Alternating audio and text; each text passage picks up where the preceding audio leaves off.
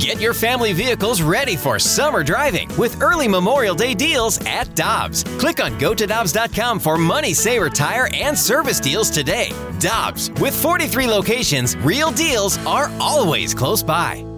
Mother's Day is around the corner. Find the perfect gift for the mom in your life with a stunning piece of jewelry from Blue Nile. From timeless pearls to dazzling gemstones, Blue Nile has something she'll adore. Need it fast? Most items can ship overnight. Plus, enjoy guaranteed free shipping and returns. Don't miss our special Mother's Day deals. Save big on the season's most beautiful trends. For a limited time, get up to fifty percent off by going to blue nile dot com.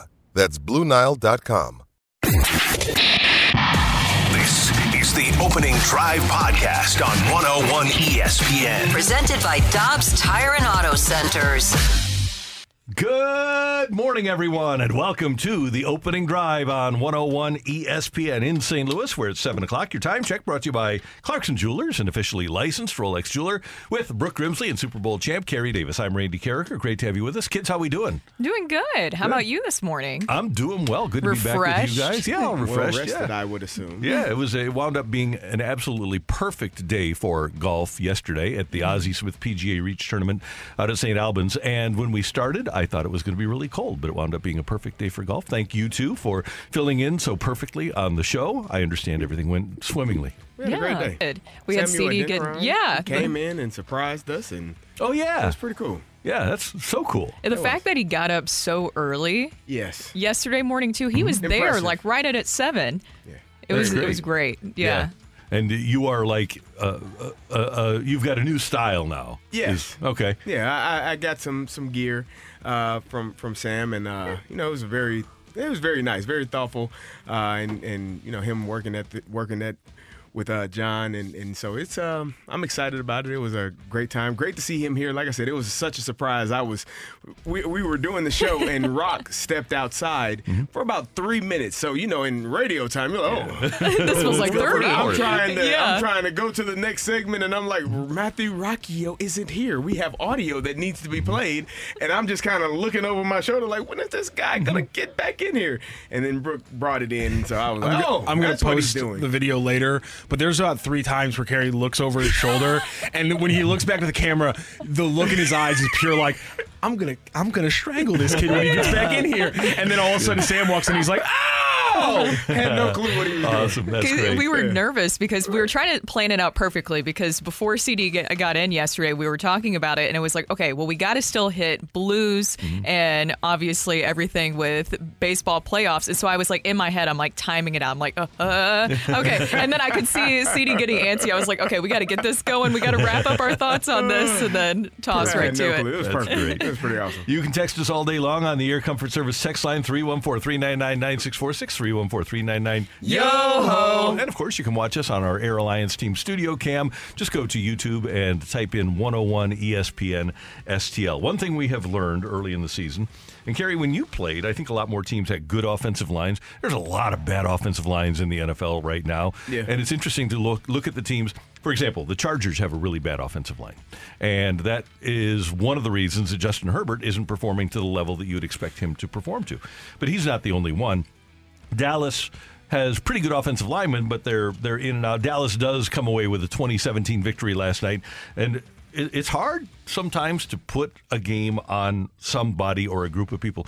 I'm going to put that game on the Chargers' offensive line. They just didn't give their running back an opportunity to run or their quarterback an opportunity to throw. Offensive line play has declined, I would say, in the last five to ten years, and it starts in college, because most of the colleges no longer run pro-style offense. They run R P Os. They run pass options. So offensive linemen don't have to learn how to pass block necessarily. They don't have to learn how to actually run game block and do all of the things, the nuanced things that you do once you get to the N F L. So they're not taught that. So now they're behind the eight ball when they get to the N F L. And, you know, you got to win games in the N F L as well. So you got to figure out ways to kind of patchwork your offensive line and make sure that they can do the things possible to get your quarterback to make those timely throws or to create holes for the running backs. Yeah, and I feel like you really are seeing that right now. Or is this also becoming the season of defenses? Because it feels like defenses are really shining more mm-hmm. this year in the N F L than you were expecting some of the quarterbacks to, and it does go back to the O-line. But you saw at the end there, the final two minutes, I mean, the Cowboys' defense came up huge. Defense is always, especially earlier in the season, I know we're week six going into week seven now, but earlier in the season, defense is always ahead of the game than the offense. It takes offense time. Defense, just find ball, get ball. That, that, that, that's that's what it's, the defensive playbook is one page. It's like in crayon. Yeah. In crayon, find ball, get ball, and that's it. Oh, it doesn't no. matter how you align. You just find ball, get ball, and then they say, ready, break. And they go. That's all they do. Offense, we got a little bit more nuances that we have to adhere to. More complicated yeah, playbook. A little bit more. We got a little more things, a few more things to do. So the Cowboys win it over the Chargers last night by a score of twenty to seventeen. Meanwhile, baseball yesterday, game two of the American League Championship Series, Astros and Rangers. And the Rangers score on an error in the first inning, then an R B I hit by the former Cardinal, Adolis Garcia. And then old Ned Garver steps up. Garver now yanks a line drive into left field. That'll drop in for another Texas hit, and it's three to nothing. The fourth hit out of the first ten pitches of this game. It was four nothing by the end of the first inning, five one as we went to the third. And this game was wild because it's stuff we don't see anymore. It's actually a manager that trusts his starting pitcher. Bottom of the fifth, Astros hitting against Nathan Eovaldi. Uh, Michael Brantley with a base hit, Chas McCormick with a base hit, and uh, Jeremy Pena safe. That, folks, means the bases are loaded with nobody out. What's Br- Bruce Bochy do? He doesn't go out and say, oh, this guy's got a seventy-four percent chance of getting a ground ball. Bruce, Bruce Bochy looks at his pitcher and says, okay, this is the eye test, uh, a, a soft base hit, another soft base hit, and an error. And then what's Eovaldi do? He strikes out Diaz. He strikes out Altuve. Bregman grounds out out of the inning. Then you go into the sixth inning. Eovaldi still pitching. Uh, Michael or uh, Kyle Tucker strikes out. Alvarez with a walk. Abreu strikes out. Then Brantley with a double to score Alvarez. What does Bruce Bochy do? He didn't think, oh, I need to get the ground ball. I need to get the guy with the seventy-four percent chance to get a ground ball. No, he he realizes with the eye test that at that moment in the game, Nathan Eovaldi is still his best pitcher, and McCormick strikes out swinging.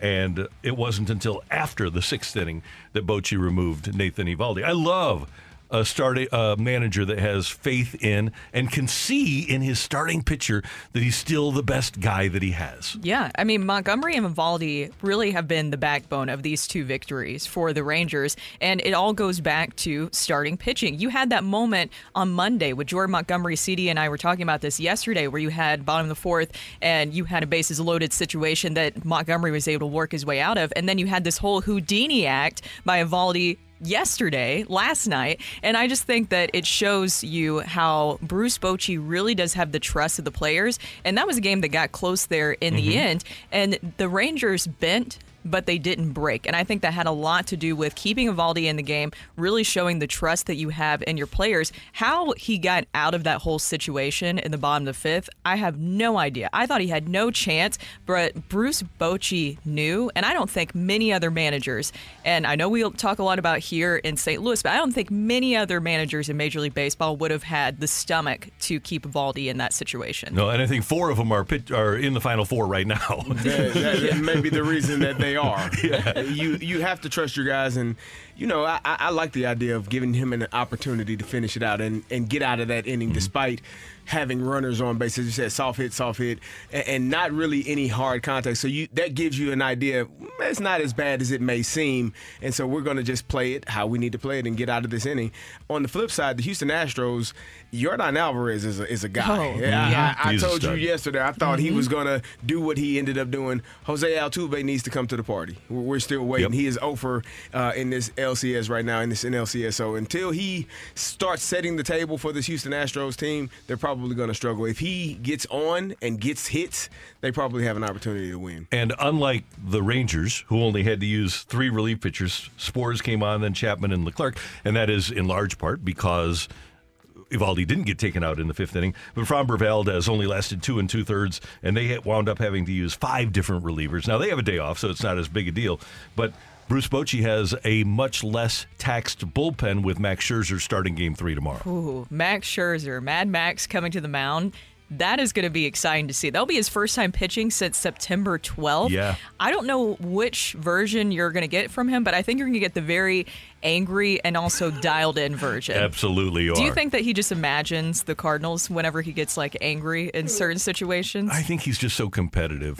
He'll do anything. Yeah. He'll think of anything. Yeah. He'll he'll think of some chip to put on his shoulder, maybe the Mets at this point. Oh, right? Yeah. That's Meanwhile, in the night game, Philadelphia held off Arizona five to three. A good start for Philadelphia again. Kyle Schwarber is a pretty good leadoff hitter if you like home runs. Kyle Schwarber ready to lead off. Oh. First ball swinging, and there it goes. An ambush by Schwarber, and it's one to nothing Phillies. And then, of course, it's the playoffs, so Bryce Harper has to come up in the first inning, too. For Schwarber in the regular season. Oh. Now Harper deep into right center, and he'll watch this one fly. Second home run of the inning. Nicholas Castellanos hit a home run in the third. The Phillies built a five nothing lead.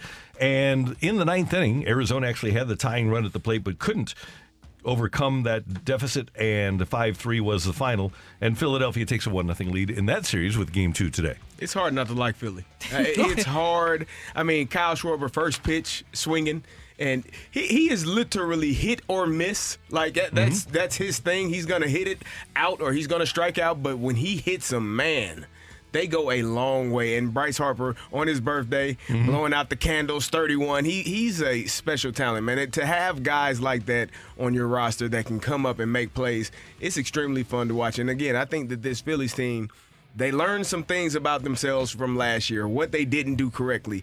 You know, not finishing the deal, making it to the World Series, but not finishing it. I think that this team is a team of destiny and will make it to the World Series again, and this year they will win it. Since we got to the one hundred million dollars contract in baseball, Bryce Harper might be the best free agent signing. Right now, probably Scherzer with the Nationals, because the Nationals did win a World Series with him. But in terms of production, in terms of getting what you want, in terms of durability. Now, he did miss time with the Tommy John surgery this year, but for the most part, he is he has gone to the post.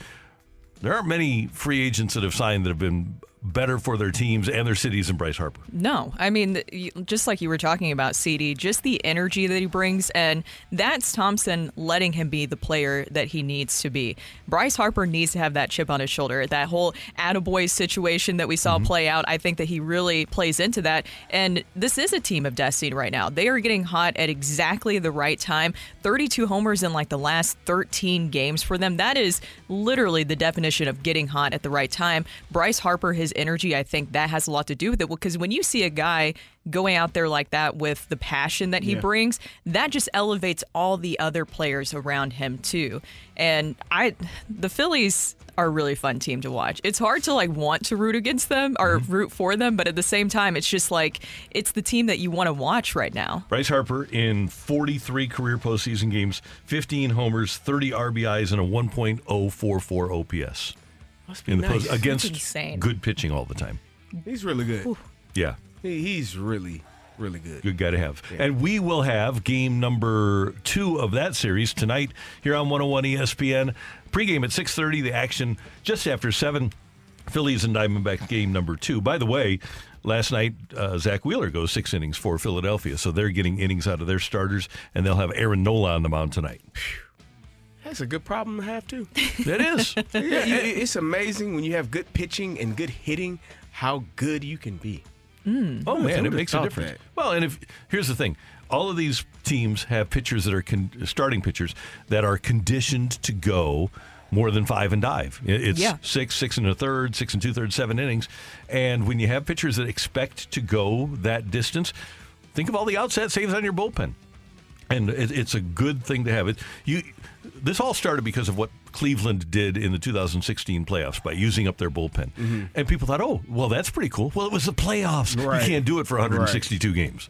And that's one of the problems that franchises like the Cardinals have run into, thinking that, oh, well, we can just get five out of our starters and our bullpen's going to be fine. No, it doesn't work that way. It just it, it's not logical to have it work that way. Well, and also it just goes back to the psychological aspect of it, of just like thinking, okay, I know that they won't pull me in these situations, mm-hmm. like yeah. you saw with Eovaldi and also with Montgomery, because they know that they're allowed to continue to go through these games, and they don't have to worry about that aspect of it because they've proven that. Bruce Bochy has proven that. And the Rangers, their biggest question mark going into this postseason was their bullpen. But hey, guess what? You don't really have to worry about it that much when you have Montgomery and Eovaldi doing what they're doing. Pretty good stuff. And let's see what Scherzer can do tomorrow. Hey, this is a guy that throws seven innings in his spring training debuts. He'll, he'll probably shut him down. He's amazing.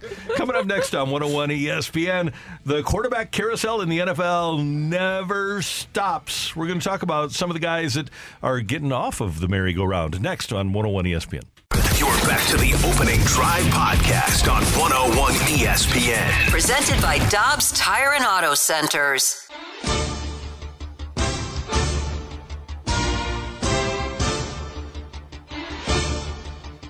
We know the talent level of Josh Allen. It just seems like at the worst, most inopportune times, that thing rears its head where you start to see the critical mistakes, or you start to get into this lull of trying to do too much and make too many plays, and then it turns out to something like this. So you go back and forth. It's almost like riding a roller coaster. I think the one thing about Josh Allen that everybody can respect is that sometimes when he plays boring football, it looks phenomenal, and that's all you need out of him. That's Marcus Spears of E S P N on N F L Live talking about uh, Josh Allen of the Buffalo Bills, whose career quarterback record is fifty-six and twenty-six.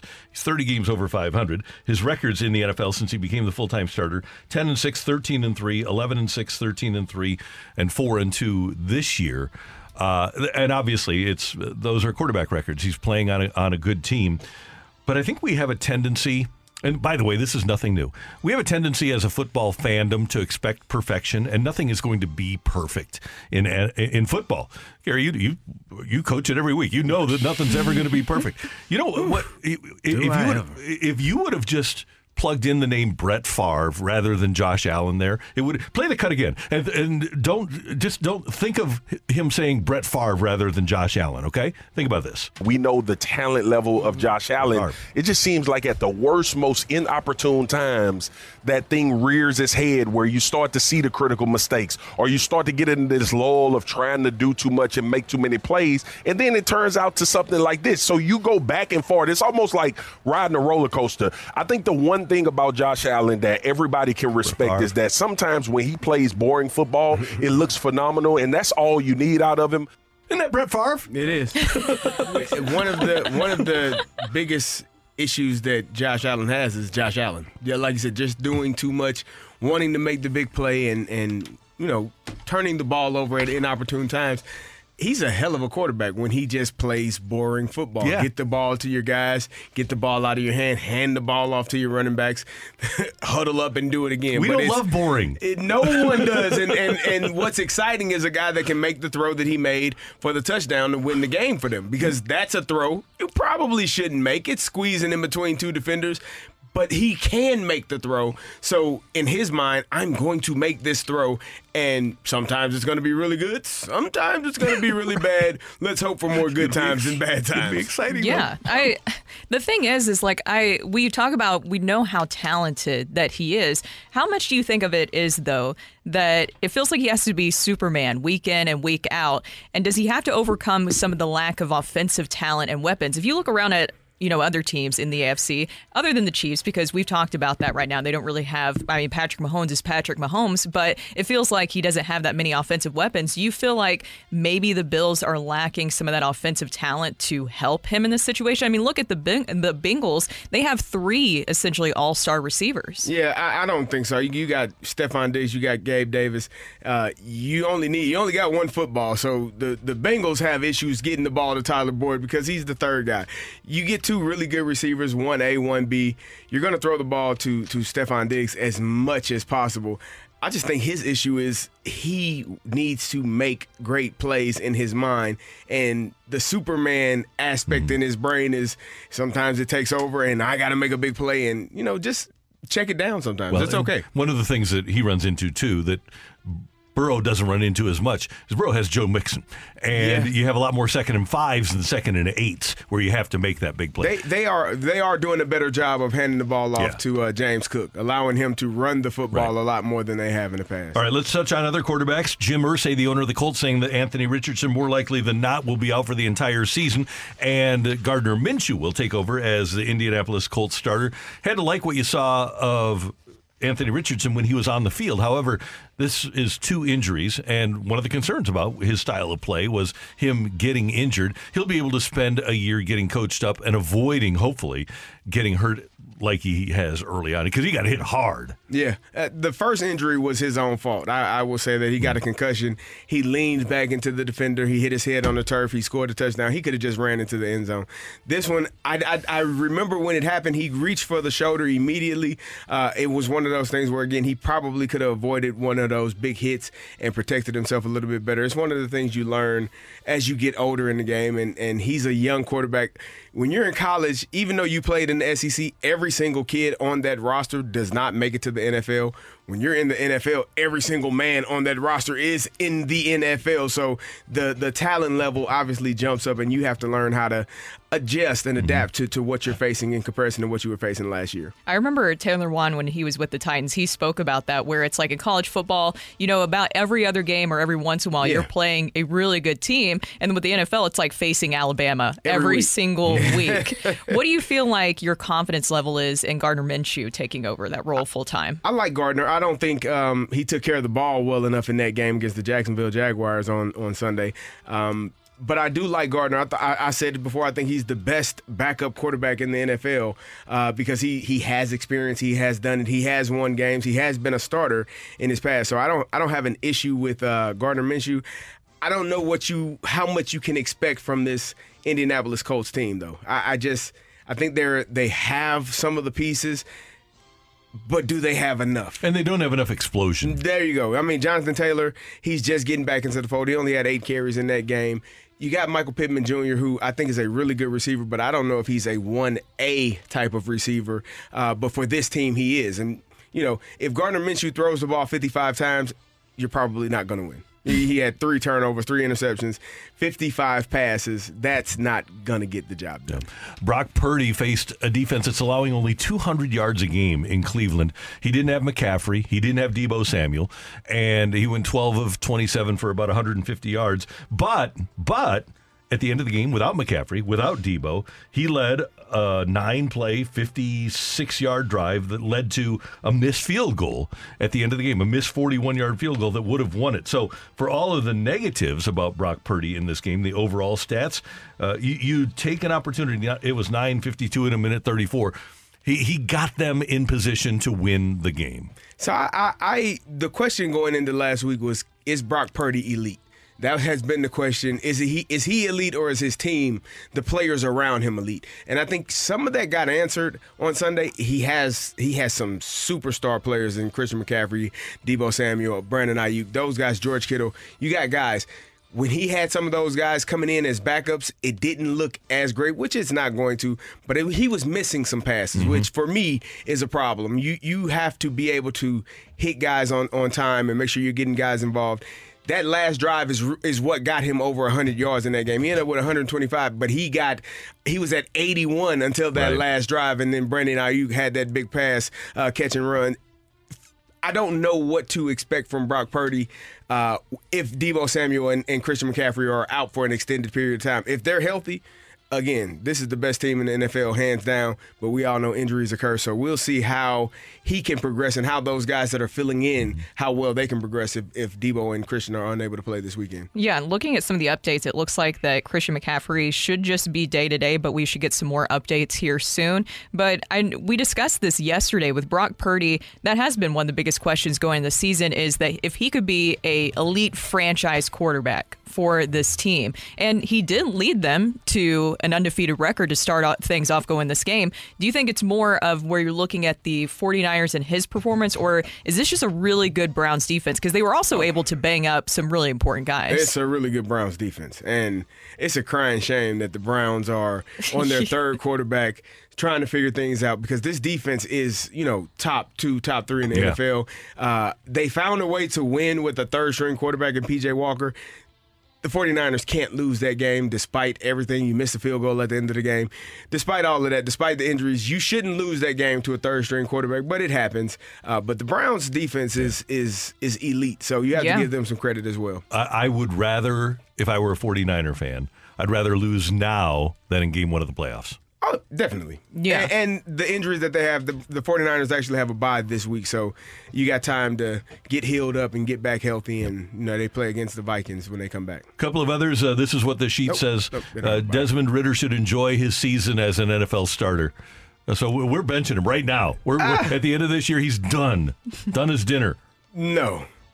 He well, can't maybe. Be. No. And the 49ers don't have a bye. They play Sunday against the Vikings. Okay. Uh, but Desmond Ridder, he can't be it's probably his last year yeah. as an N F L starter. Mm-hmm. Uh, he may find some some spots to start here and there, but the the the, the Atlanta Falcons have way more issues than just Desmond Ridder. They do. You know, you draft three skill positions back to back to back in three consecutive years in, in uh, Pitts, Kyle Pitts, and then you draft Drake London, and then you draft Bijan Robinson. That's nice. That's great. Mm-hmm. That's like buying a Maserati without an engine. Like, it just, you can sit, it looks beautiful. How are you, go- without any tires, what are you, what are you going to do? You just, just sit it there. You don't have anything to allow it to run, man. So you got to figure out, you, you normally want to draft inside out, meaning offensive mm-hmm. line. Thank you. Receivers, mm-hmm. running back, quarterback. Uh, defensive line, linebackers, D Bs, but the, the the Atlanta Falcons decided to go the opposite way. So they got a Maserati, but they don't have an engine. And so they're going to be sitting there for, for a little while until they can figure that out. If I were ever to be an N F L owner and I wanted to win, and that's a big caveat here, I would say to prospective head coaches when I was interviewing head coaches, hey, your budget for your offensive line coach is unlimited. We're going to get the best guy. Because that's one thing you can do on the offensive line. Yes, you have to draft guys, but you can develop offensive linemen too. And that is definitely not happening happening in Atlanta. No. no or does it seem to be really anywhere? What no. is that that you think that is? I know that you talked about it happening in college football. Is it just not teaching the technique? And the techniques, yeah. The, the Rams drafted an offensive lineman, Jason Smith, from Baylor, who had never in his career put his hand in the dirt. Three-point stance his entire career. Wow. Yeah, or a two-point stance in his entire career. And then they went the opposite direction when they took Greg Robinson out of Auburn, who had never pass blocked before. Never pass set. He was a front. He went forward ninety percent of the plays. And that I, I it, it's the thing is, You, you you want talent, right? You want to draft guys that are talented, that can adapt, but you also would like to know that you can coach them up. You have to be able to develop them into what you need them to be. And sometimes either you don't have the right coaches, or that guy is unable to attain a certain level of success because he's not – maybe there's a reason why he was only doing one thing in college, because that's all he could do. Finally, uh, this morning on uh, Unsportsmanlike, Chris Canty was railing about – the Bears quarterback, Justin Fields, saying that he'll never be good because he's hurt too much. And uh, he said well, they'll never have him. Uh, this is a quarterback who was drafted in the first round. In his first year, played twelve games, started eleven. Second year, uh, played and started thirteen, so he was injured for three. Fourth year, or third year, I'm sorry, uh, played in ten. He was injured for six. Fourth year, uh, play did not play. And then his fifth year, uh, played in two games, no starts. So one, two, three, four, five years, and never played a full season. Sixth year, sixteen sixteen. Seventh year, sixteen sixteen. Eighth year, sixteen sixteen, Super Bowl champs. Ninth year, nine and nine in a strike season. Tenth year, fifteen and fifteen. Eleventh year, uh, fifteen and fifteen. This is uh, shortened seasons. Tenth year, fourteen and fourteen, Super Bowl champs. Uh, so, and that was Phil Simms, who during the course of his first five years hardly played. I don't think you can judge a quarterback's quality based upon his availability because of a bad offensive line in the first two or three years of his career. He's he started for two. Now, Justin Fields might not be good, but I don't think we should judge him based on his injuries so far. Yeah, when I was listening to Chris Canty this morning, that was the first thing that came to mind. He was talking about, I think he had ribs yeah. his first year, his shoulder his next year, thumb this year. I mean, if you got ribs and shoulders, it's probably because you're getting hit in the pocket, mm-hmm. and maybe it's because of some of the running things you do in the run game. But again, you you want to protect that guy, and let's see if we protect him first, if he can actually play, and get him an offense that he understands and figure out how to go through a progression. The thing that frustrates me most is the lack of development that I see in college football and in the N F L. It's almost like guys have to be ready-made without teaching them how to play the game. No, you got to teach them how to play the game. Everybody does not come ready-made, so the ones that are are going to be good regardless. I don't think Lawrence Taylor needed much Mm-mm. assistance. God gave him something that Bill Parcells could never help him with. So you are able to have an ability, but when you have guys that have the ability but still need that coaching, you got to get them coached up and get them better. And I don't think that that's a negative. I almost see it, think that it's seen as like a negative, that they would need some extra coaching when they make it to the league. But it is a big jump, as we talked about, for all players, but especially in the quarterback position, because it is a quarterback league. I think that it is too soon to judge Justin Fields. Do you think that it needs to, though, be possibly a change of scenery or maybe a change of coaching? Would change that? Change of coaching would not hurt. Hurt. Change of coaching could help. But, yeah. uh, I mean, if you're the head coach that's getting hired to that position, you probably want to have your own quarterback as opposed to a yeah. guy. Instead of, if it doesn't work, now you got to start over your second year as a head coach as opposed to starting over your first year. But you look at Aaron Rodgers, he sat for three years. Brooke, you, the, the guy that you grew up idolizing, Steve McNair, mm-hmm. drafted in the first round, high in the first round by the Oilers. He played in four games, started two in his rookie year. His second year, ninety-six, he, he played in nine but only started four, and then finally got rolling in his third year. You need, like Kerry says, to give people an opportunity to learn what they're doing but not be getting hit all the time while they're learning. Yeah, a little bit harder to do that, especially yeah. if you can't stay on the field. It's harder to learn out there. Yeah. Coming up, have the Blues lowered expectations changed your excitement for the start of this season? That's next on one oh one E S P N. The smartest way to do your homework is Heckman Lumber. Warm weather means homework for homeowners, and if your homework means a new deck, then turn to the deck experts at Hackman Lumber. Browse the largest inventory of decking materials and deck accessories in Missouri at Hackman Lumber Company. Talk with their experts about treated lumber, cedar, TimberTech, Trex, Evergreen, and A Z E C to find the best deck for you. Check out endless choices of railings, balusters, and L E D deck lighting options. Hackman Lumber Company will not be undersold on in-stock decking materials, guaranteed. You can choose to do it yourself with Hackman's expert advice, or they can recommend reputable contractors to do the work for you. Hackman Lumber is an authorized Yeti dealer and also stocks a large assortment of grills, so celebrate summer with a new Big Green Egg, Weber gas or charcoal grill, and all of the accessories from Hackman Lumber. Come visit their showrooms in Saint Charles, Pacific, and Troy, Missouri, or online at hackman s t l dot com. Another day is here, and you're ready for it. What to wear? Check. Breakfast, lunch, and dinner? Check. Planning for what's next and how to save for it? That's where Bank of America can help. For your financial to-dos, Bank of America has experts ready to help get you closer to your goals. Get started at one of our local financial centers or twenty-four seven in our mobile banking app.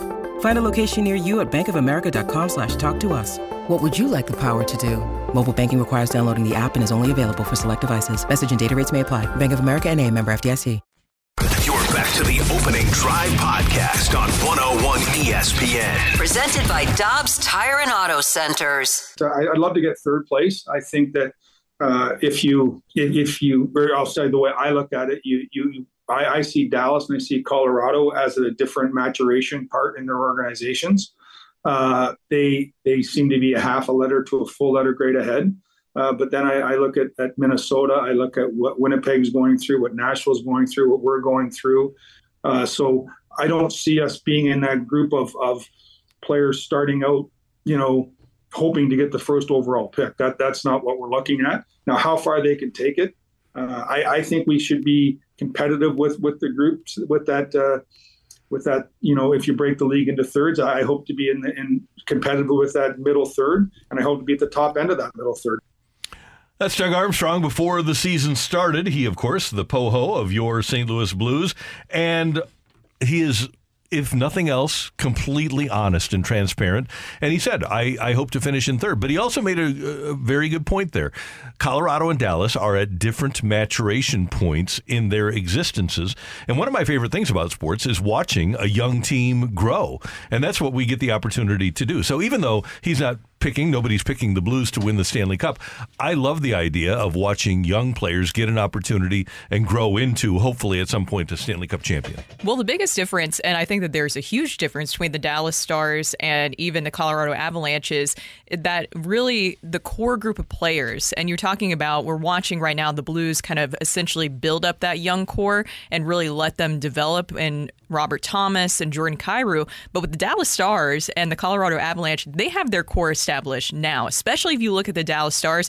In that game the other day, the first one of the season, they were playing without Rope Hintz. And Hintz mm-hmm. is a very talented player, but they did still have, I mean, Jason Robertson, we saw what he was able to do last season, and Joe Pavelski. And if you look at Colorado Avalanche, we know who they have. And oh, by the way, they added Ryan Johansson, too. Mm-hmm. So, I mean, they have a really good, both teams have a really good established core. I think the Blues can get there, and that's why I think it's fair that they kind of are tempering expectations going into the season. I think this group is very talented, but I think it's going to take a little bit for that core to develop where it is competing against what the Dallas Stars and the Avalanche have right now. Yeah, under promise and over deliver. I- I'm hoping that that's what this team is. I think that, uh, you know, you get a couple of overtime games, you lose one, you win one, but you're competing. And that's the one thing. Jordan Bennington has been playing, you know, lights out, in my opinion. sixty-three saves on sixty-five shots. He's been a, been doing a great job.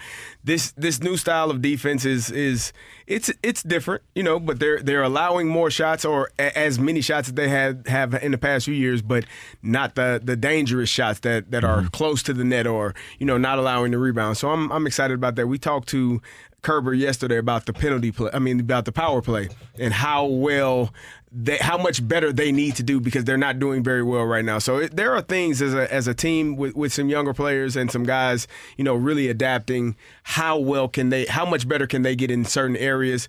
There's still room for improvement, but so far you have to be pretty excited with what you, what you've seen from this team. And I'm intrigued by the talent on the power play. You you love what Jordan Kyrou is capable of. What they need to do is get shots. That they, they've been That's outshot on their own mm-hmm. power play. Yes. They have two shots and they've allowed three. Yeah. So that's something that you don't, and that's courtesy uh, J R Jeremy Rutherford. J R has that statistic. But the creativity is there when you have Thomas and Kyrou. You just need to focus. And uh, it's the old Ron Caron, shoot the puck! You know, sometimes it's... Uh, just shoot just, it. Yeah, just get the puck to the net and see what happens. Good and now you have happen. enough size to get somebody into the crease.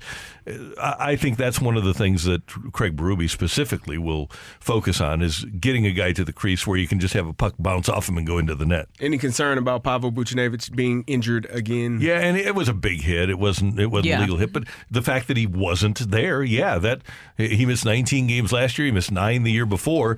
I'm not saying he's injury-prone, but the most important ability is availability, and especially because the Blues... It, They they have some depth in areas they don't have scoring depth. Yeah. If they lose a scorer, it's going to affect them dramatically. And he is a big scorer. I mean, even with the games that he missed last season, I don't think he was far behind when it came to being at the top in points, even with mm-hmm. as much time as he missed last season. So that shows the impact that he has. The power play, I do think, is something that is really concerning. You hope that with more time and more practice that comes together, because it just feels very similar to what you saw last year. And that's what Kerb said yesterday. And that's not a good thing that you want to hear, right? Special teams needs to be way better than that.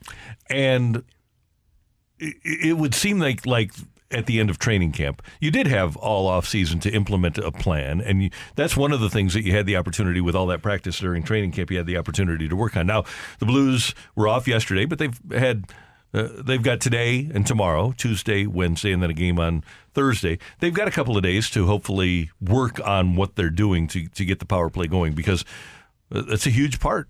It's one of the biggest parts of the league, is having a solid special teams. You, you want your your power play and your your penalty kill to add up to one hundred ten percent. And the P K has yeah. looked good. It has. It's just the power play. The the the fact that you only have two shots on goal is concerning. Yeah. Like you, two games. you you have an advantage. Shoot the puck. Yeah. and yeah. worst thing worse, I mean, you, you get a rebound, you put it back in, or, or it goes in on the attempt. I just shoot the puck. It, it feels like they're trying to be too perfect as opposed to, to putting the puck on the net and seeing what happens. So as as we go in depth, because we like the the under the radar numbers, right? The underlying numbers. One key underlying number to remember, it's going to be hard to maintain this, is having as many goals overturned with challenges as you have shots on goal on the power play. that, that is intriguing. I should hedge my bet against that. Yeah, yeah uh, don't count on eighty-two. So. Yeah. Yeah. Okay, then fine. Well, there goes there goes my betting plan for the year. That's my underlying number for you for today here on one oh one E S P N. That's good. Thanks. Coming up here on the opening drive with Brooke, Carrie, Randy, and Matthew. Get your text into the Air Comfort Service text line. three one four, three nine nine, nine six four six, three one four, three nine nine. Yo-ho! We've got Take It or Leave It next on one oh one E S P N. You're back to the Opening Drive podcast on one oh one E S P N. Presented by Dobbs Tire and Auto Centers. I want to say something. I'm going to put it out there. If you like it, you can take it. If you don't, send it right back. Get your text into three one four, three nine nine, nine six four six and give us your Take It or Leave It. Brought to you by Gloria Lou Realty. Visit gloria has the buyers dot com and start packing. That's my final offer. Take it or leave it.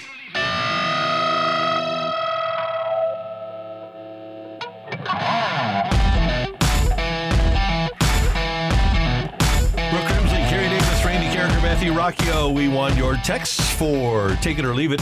Kids, I don't know if you saw this, but the I O C formally approved flag football for the two thousand twenty-eight oh, Summer yes. Olympics. Okay, in, in L A. So you have answered my question because I my, my Take It or Leave It was going to be you'll be tuned in. Oh, uh, I I'll mean, take it. It's going to be like the dream team, the real dream team, mm-hmm. uh, playing against everyone. But yeah, take it.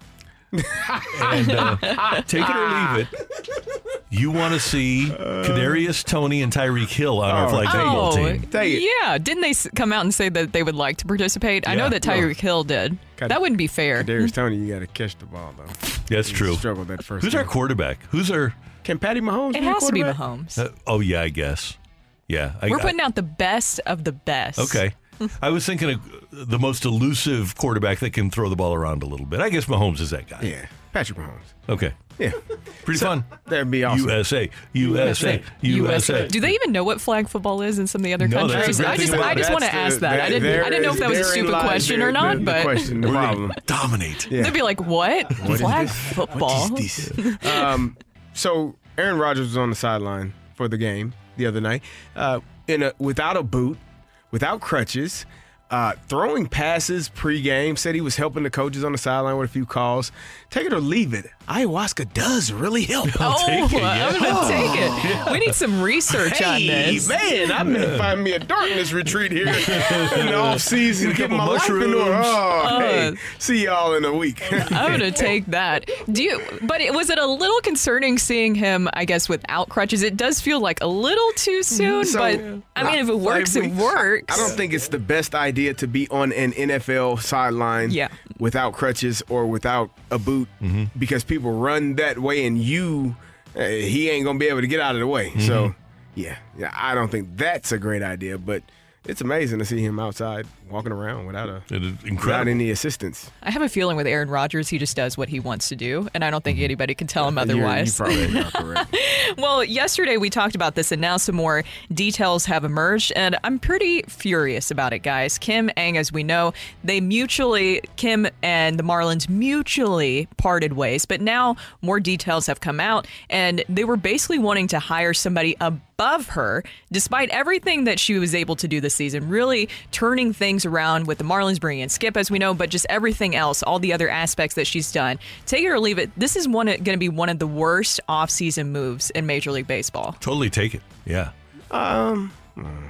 I mean, yeah. I, I know there's it. only thirty of it those jobs. It doesn't make any sense. Yeah, if if you are established, why would you want to take the Marlins job? I mean, because right. where you see that history of how this has happened. Yeah, it doesn't work out. This owner, Bruce Sherman, he caused mm-hmm. Derek Jeter to want to walk out the door. Kim Ng was given uh, an opportunity that no other woman had ever been given, and she flew with it. She was fantastic. Yes. And now she wants to leave because they want to hire a president of baseball operations uh, above her. It's just ridiculous. If That's you're, demoralizing right, it, is it, what that is. What you do, if if you're the Marlins and you're sensible, you say, okay, Kim, you are our president of baseball operations. Go hire a general manager. That's the way that's supposed to work. Exactly. Also, second take it or leave it, uh, Randy Flores might be somebody that the Marlins will be looking at. I'll take it. They should be. Her. They should be looking at him. Yeah, I'll take it. That'd be smart. And I know that Skip, being a teammate of Flo's, would highly recommend him, and that'd be a sensible move on the part of the, the Marlins. Take it or leave it. The Cardinals can't late let that happen. Take it. I'm going to take it. They, there's yeah. no way. But, I mean, they're, Randy Flores is going to be very sought after, mm-hmm. and rightfully so. Yep. All right, Matthew, what do we got on the text line? Take it or leave it. Kerry Davis should coach the United States men's national uh, flag football team. If I got Tyreek Hill and Kadarius Toney and Patrick Mahomes. We going to do mine. Some things? Man, I'm, I'm going to put my damn feet up and watch them play football against people that don't play football. Yeah, it'd be fun. Kerry's going to specifically actually bring a pad of dirt for them to draw plays out in. Man, just he's just going to bring one. He's just going to put it on the sideline and just go, here, go draw up your I'm plays right say, here. You guys got it. Ready, break. The hell you need me for? I wonder what team, what country would pose the biggest threat. Ooh, that's a very good question. Somebody who plays um, rugby really well, possibly. Oh, well, yeah. well, then you're, they're used to probably Tackling. a little bit more. I was going to say Germany because I feel like they have had the most. Like Canada. Euro- European, oh, Canada, yeah. yeah. I was going to yeah. say, Ger- Germany's had like the most European guys actually mm-hmm. like come over and play college football yeah. and stuff. Canada has an entire league of. Yeah, yeah, this thing. Yeah, Canada's yeah. got a whole league. yeah. And you, they produce obviously great athletes and elusive athletes. So, yeah, I think that's a good call. I think Jim Tom Sula or is, is like, somewhere. Is he? I think he's over in Germany. He just like coached like right, an undefeated yeah. team, like sixteen and zero, and won the championship with the the uh, the Rhine team. Yeah. Um. So yeah, they got, they got a whole league over there. How did Jim Tom Sula wind up as an N F L head coach? Oh, my God. Greg Schiano did, too. Don't forget that. Well, at least he had had success somewhere, you know? What, what was Jim Tom Sula? Uh, Greg Schiano. Rutgers. He turned around Rutgers, yeah. Yeah, but no. So, he, you're better than Jim Tom Sula. Leonard Lee turned around a, Rutgers. Yeah. yeah mm, no. Take it or leave it. O'Neal, Donovan, Carlson, Gorman. Three of the four are traded this offseason. O'Neal, Donovan, Carlson, Gorman. O'Neal, Donovan. I think yeah, the Carlson, better thing are, are not here next year. Two yeah. of the three. Two no, of the four. Yeah, it says three of the four. I'm going to say three. I, I'm going to take that. You think Gorman is, wow. is out of here? I think he's got a very good Still, still. Seattle or, or Chicago? One of the two. How about L A? Oh, oh, oh no. No, Randy. I know where you're going with this, and I don't like Randy. it. I don't like it, Randy. I'm just saying. Randy. I don't even For want to believe in it. Randy. Just go ahead and go okay. ahead and say. They have young starting pitching there. They have a wealth of young starting pitching. But they're going to they, sign a couple of free agents. They're going to want somebody else besides Nolan Gorman. Oh, I don't know. I don't know. You never know. It's, it's can't try to both. They, they, they, they're going to want. Uh, J D Martinez is leaving. They're going to want an inexpensive D H. Mm-hmm. So, and by the way. They're, they're expensive D H. Might, they, uh, here's one thing that would preclude that. If they have Shohei Ohtani, they have no need for Nolan Gorman. Oh. Yeah. How about that? How he about that? Chicago hit. would be my choice, C D, okay. to answer your question. So White Sox. Yes. Yes. yes. Make sure we're yeah. clear on Not that. Not the Cubbies. Right. And uh, my guess would be that Tyler O'Neill probably doesn't have much value in a trade and probably gets non-tendered. Mm-hmm. Take it or leave it. Tyreek Hill finishes the season with two thousand yards, twenty touchdowns, and does not win the M V P. Oh, if he does that, he has to win the M V P because there isn't a quarterback, in my opinion, that's just running away with it right now. Mm-hmm. I don't think that yeah, there's... I'll leave it. Yeah, I, I, if he finishes with two thousand yards, that, come on, man. What if Tua's throwing it to him, though? Uh, I, I, I still think. Tyreek has eight hundred fourteen yards in... Six games? Mm-hmm. It's insane.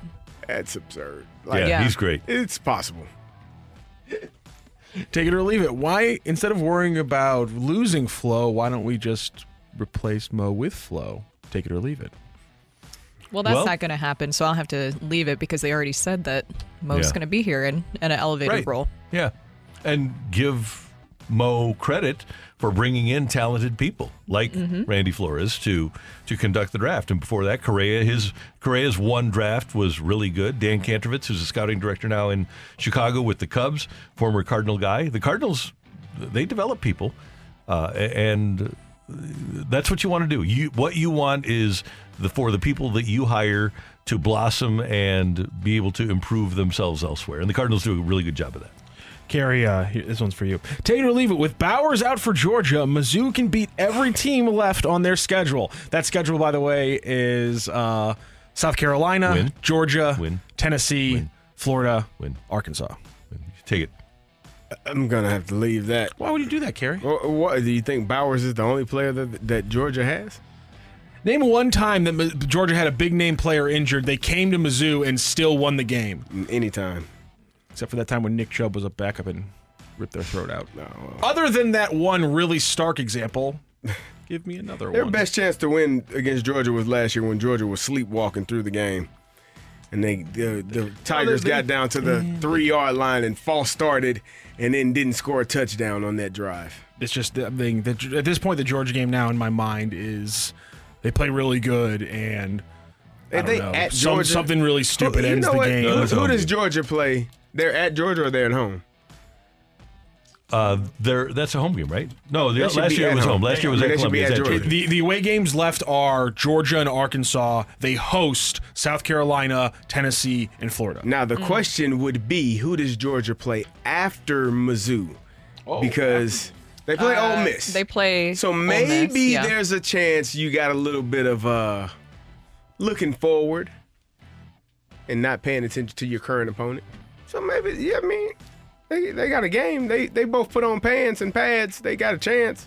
Does Mizzou, does Mizzou having a... That is the most political answer ever, C D. The way... We need to have you run for office, because the way you were able to just really walk around that one. Yeah, I mean, everybody got on shoulder pads and helmets. Something happened to you that one day you went after Mizzou, and I don't like it. Uh, that day was fun. Yeah, Mizzou beat Georgia forty-one twenty-six. The first year they won the S E C East. And then the next year they won the S E C East. Uh, let's see, the, the Georgia game. They got rolled by Georgia, didn't they? Did they win the S E C? S E C East, they've won it a couple times, yeah. They didn't win the S E C, though? Not the S E C. No. It doesn't count. I would, I mean, we're not saying they won the S E C, Kerry. We're saying they won the S E C but people, East. But the way that people say it yeah, is like they actually nothing. won the well, S E C. The, the thing is, is if, if you play, if, if your team plays in your conference championship game, I think that's a big deal. It is a big deal, but it's so. a bigger deal to win the damn game. Oh, it is. Right, yeah, like you, nobody. When you're playing Alabama, it's uh, that's see, that's kind of like acting like. All due respect to Arkansas and, and their fans, yeah. or, or Texas A and M. It's not like you're going to go beat Nick Saban on a regular basis. Well, uh, I think that's pretty unrealistic. Or, for that matter, Urban Meyer. When Urban Meyer was at, when he was winning ninety percent of his games at Ohio State. Uh, Illinois is not going to do that. Missouri is not going to do that. It's just not realistic. In the words of the great Saint Louis poet, Cornell Haynes, mm-hmm. two is not a winner, and three, nobody remembers. Oh. Mm. There you go.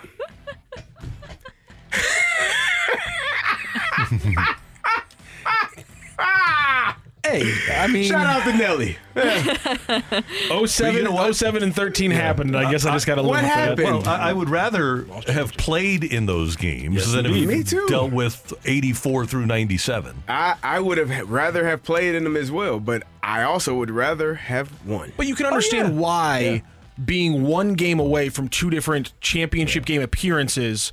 In the last, in, in this, in the twenty-first century, why that's changed Mizzou's perspective and why it's something that Mizzou fans say, listen, this is where we were. Two things happen differently in some of those games, and we play in a national championship game, which again, the framing is is that Mizzou is never a team yeah. that will play for a national yeah. championship. Right. And, and if that's why it matters, Kerry. And, and if you can't right. enjoy a season unless you can win I, a championship, then you're miserable. Can I, can I give y'all, we had a great season in two thousand one at Illinois, right? We were number seven in the country.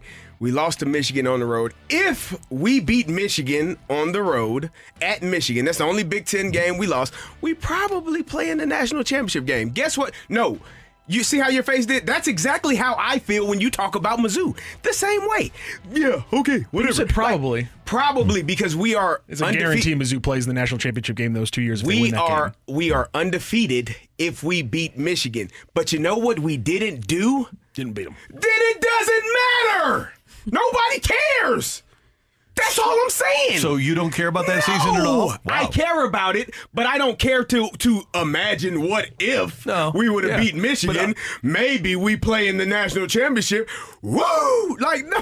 Yeah. I, I, I don't yeah. care. Nobody cares what happens if you did something, except for Mizzou fans. You never would have If we no. win, if... You did the the fact that Mizzou fans talk about the S E C East. We won the S E C East so much nobody cares. Well, but I, th- I, I won't say nobody. As a Mizzou fan, I don't. Care. I, I will say this, uh, and understanding the inherent limitations of, of Mizzou football, because I, there there is a hundred year advantage for some schools. Randy, in I went quality to Illinois. Football. I get it. Yeah, but I can, but I'm I, also a realist. Yeah, I'm I'm capable of enjoying a football season knowing that my team's not going to win the national championship, and, and I feel well, bad tell, for people that can't enjoy tell that the season. To the rest of the Missouri fans.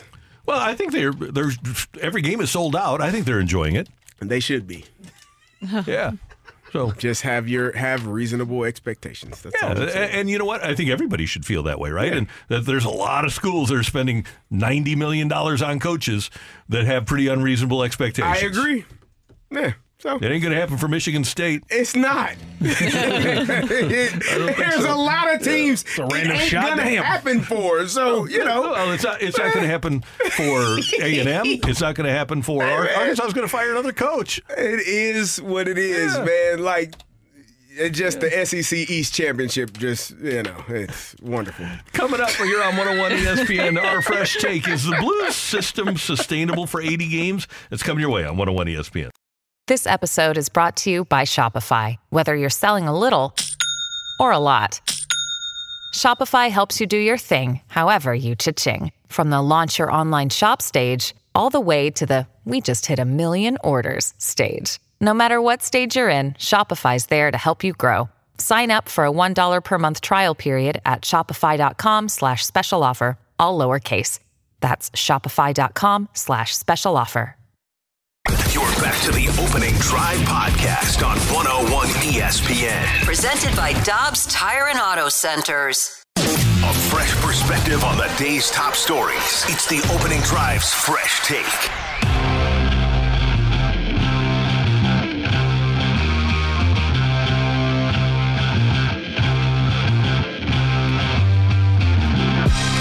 Five in Saint Louis. Time check brought to you by Clarkson Jewelers, an officially licensed Rolex jeweler. Brooke Grimsley, Kerry Davis, Randy Carricker, and the Blues off to a one oh and one start. They have the win on Saturday night against Seattle after suffering the overtime loss in the opener against the Dallas Stars.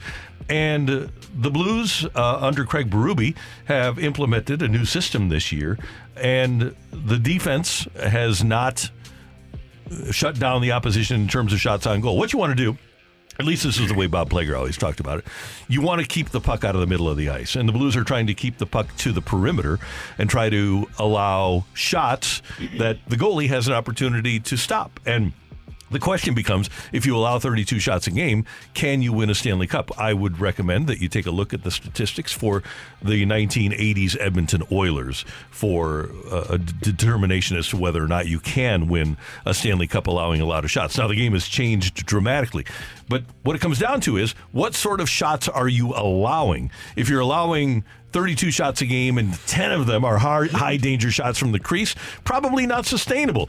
But if you're allowing shots from the perimeter that Jordan Binnington has a good look at, for the most part, if Jordan Binnington has a look at a puck, he's going to stop it. So yes, I would say that that is something that is sustainable. I would also suggest, though, that as this team goes along, they're going to practice much more puck possession in the offensive zone, and that in and of itself will decrease the shots against. If you increase offensive puck possession and have the puck one hundred eighty to two hundred feet from the opposition's net, it's much more difficult for them to get a shot on goal. And it's such a small sample size right now that it feels hard to be too critical of everything. Even if you look at the shots allowed per game last year, thirty-two point three, and then shots allowed per game this year, thirty-two point five. But of course, smaller sample size that we've seen so far through two games this season.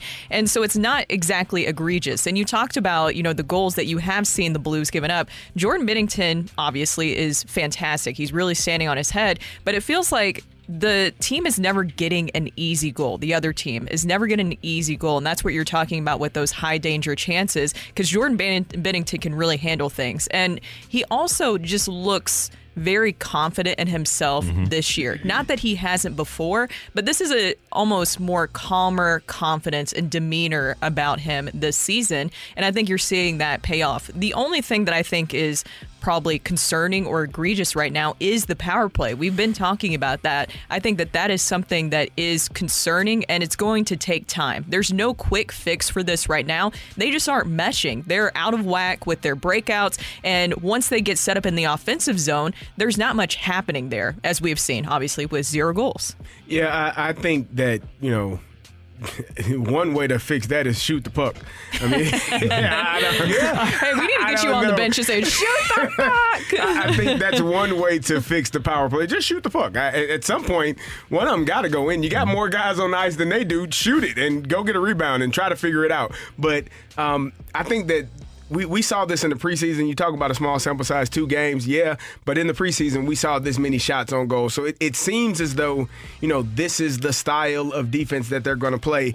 And again, like Randy said, as long as they aren't shots that are right in front of the goaltender where he he has an opportunity to to see him from a ways away, or you have bodies in front of him uh, that can block some of those shots, I think it makes it less dangerous, which is better for, for Jordan Bennington. He was one of the best players last year on a team that wasn't really good, and the and the Blues were losing, you know, four to one, five to one. And you could ask, well, why? How is the goalie playing well? But they gave up four goals. Well, you know, three of them weren't really on him. So uh, it's exciting to see how well he's playing right now with a better defense in front of him. I'm with you, though. I do want to see more opportunities of scoring on the power play. If you have a man advantage, you have to get the shots on the net to see if you can get a rebound. Or, or you know, sometimes things just go your way. It, it, it finds a way to get into the into the net. But if you don't shoot it, you'll never you'll never score. Yeah, I think sometimes because of all the numbers, we have a tendency to complicate hockey. Yes. And it's basically pretty simple. You know, keep the puck on the perimeter, chip it out of your own zone, get it to one of your teammates, let the clock be your coach. Uh, there are so many things. Get the puck in the offensive zone, forecheck, bang bodies, and get the puck away from the opposition in the offensive zone. It really is not as complicated as a lot of people would like to make it. And that's one of the things I love about Chief. Is uh, Chief makes it very simple. You have to be willing to sacrifice your body. You have to be willing to live with a little pain sometimes to win at hockey. But it is, uh, at its core, a very simple sport. Well, and the block shots is one of the biggest things that I've noticed mm-hmm. as a huge positive outside of Jordan Bennington is the block shots. And also Colton Parayko being a part of that. I mean, you had eighteen block shots in general with against Dallas, and then Seattle, they had seventeen block shots. Colton Parayko in that game against Seattle accounted for six of the block shots. To me, I think you're seeing possibly in these first few games a healthier Colton Parayko in action. And we know that he's battled through injuries, and I almost wonder if that's how he kind of played or why he kind of played conservatively early last season. And we saw a better version of him towards the end of the season last year. Mm-hmm. But I think that maybe you can see a healthier Colton Parayko in action. And the block shots, when you see a guy sacrificing their body like that, then that really does elevate everybody else, because it just kind of is a mentality thing from that point where it's like, okay, if that guy is willing to do that, then I need to step up what I'm doing in the moment too. I agree. I think he has been playing better. I think last year he was dealing with an injury, Randy. I, I can't remember. I think it was his, a, a back. How long did he have that? Yeah, about a week back. Oh, no. we, this is this is an issue in Saint Louis. This is not just a Cardinals issue. This is an issue in Saint Louis. It we is. need more chiropractors yes, in this city. I, I, but I do agree, Brooke. I think he is playing better. He looks healthier. Uh, it just looked like he was slow and, and a little bit sluggish mm-hmm. last year. And so this year he does look a little bit better. And so hopefully this is the version of the Saint Louis Blues that we'll get for eighty-two games. Now, we we know that injuries will occur. Uh, we already have one with pa- Pavel Buchnevich and him going down. Uh, I want to ask, when we talk to J K, I want to ask him who he thinks is going to be on that line with him. Who is the best fit to be on the line with Thomas and Kyrou with Buchnevich being out? Because I think that is an impactful moment, uh, in, impactful thing with him being out yeah. for an extended period of time or, or for a week or two.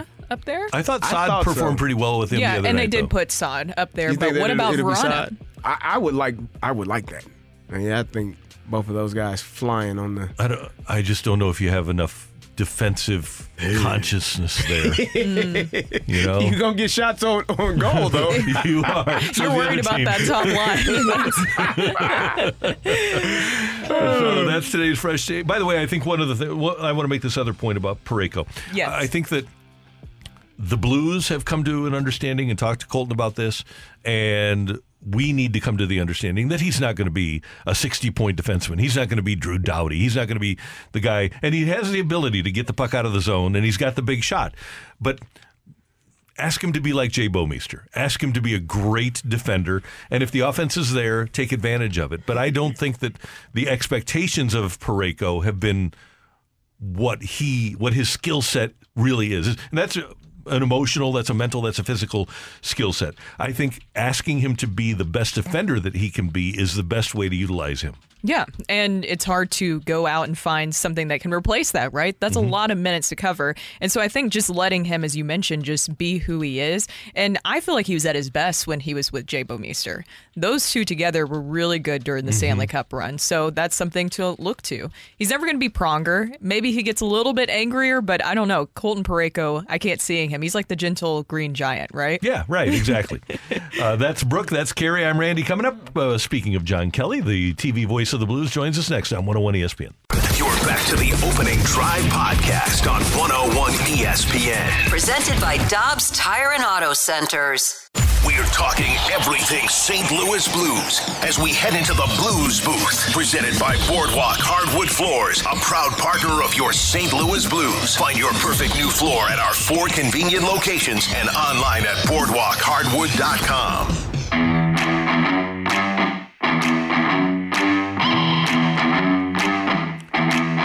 Carrie and Randy, we head to the Celebrity Line and your T V voice of the Blues. I'm Valley. John Kelly joins us, as he does every Tuesday morning. J K, good morning. How you doing?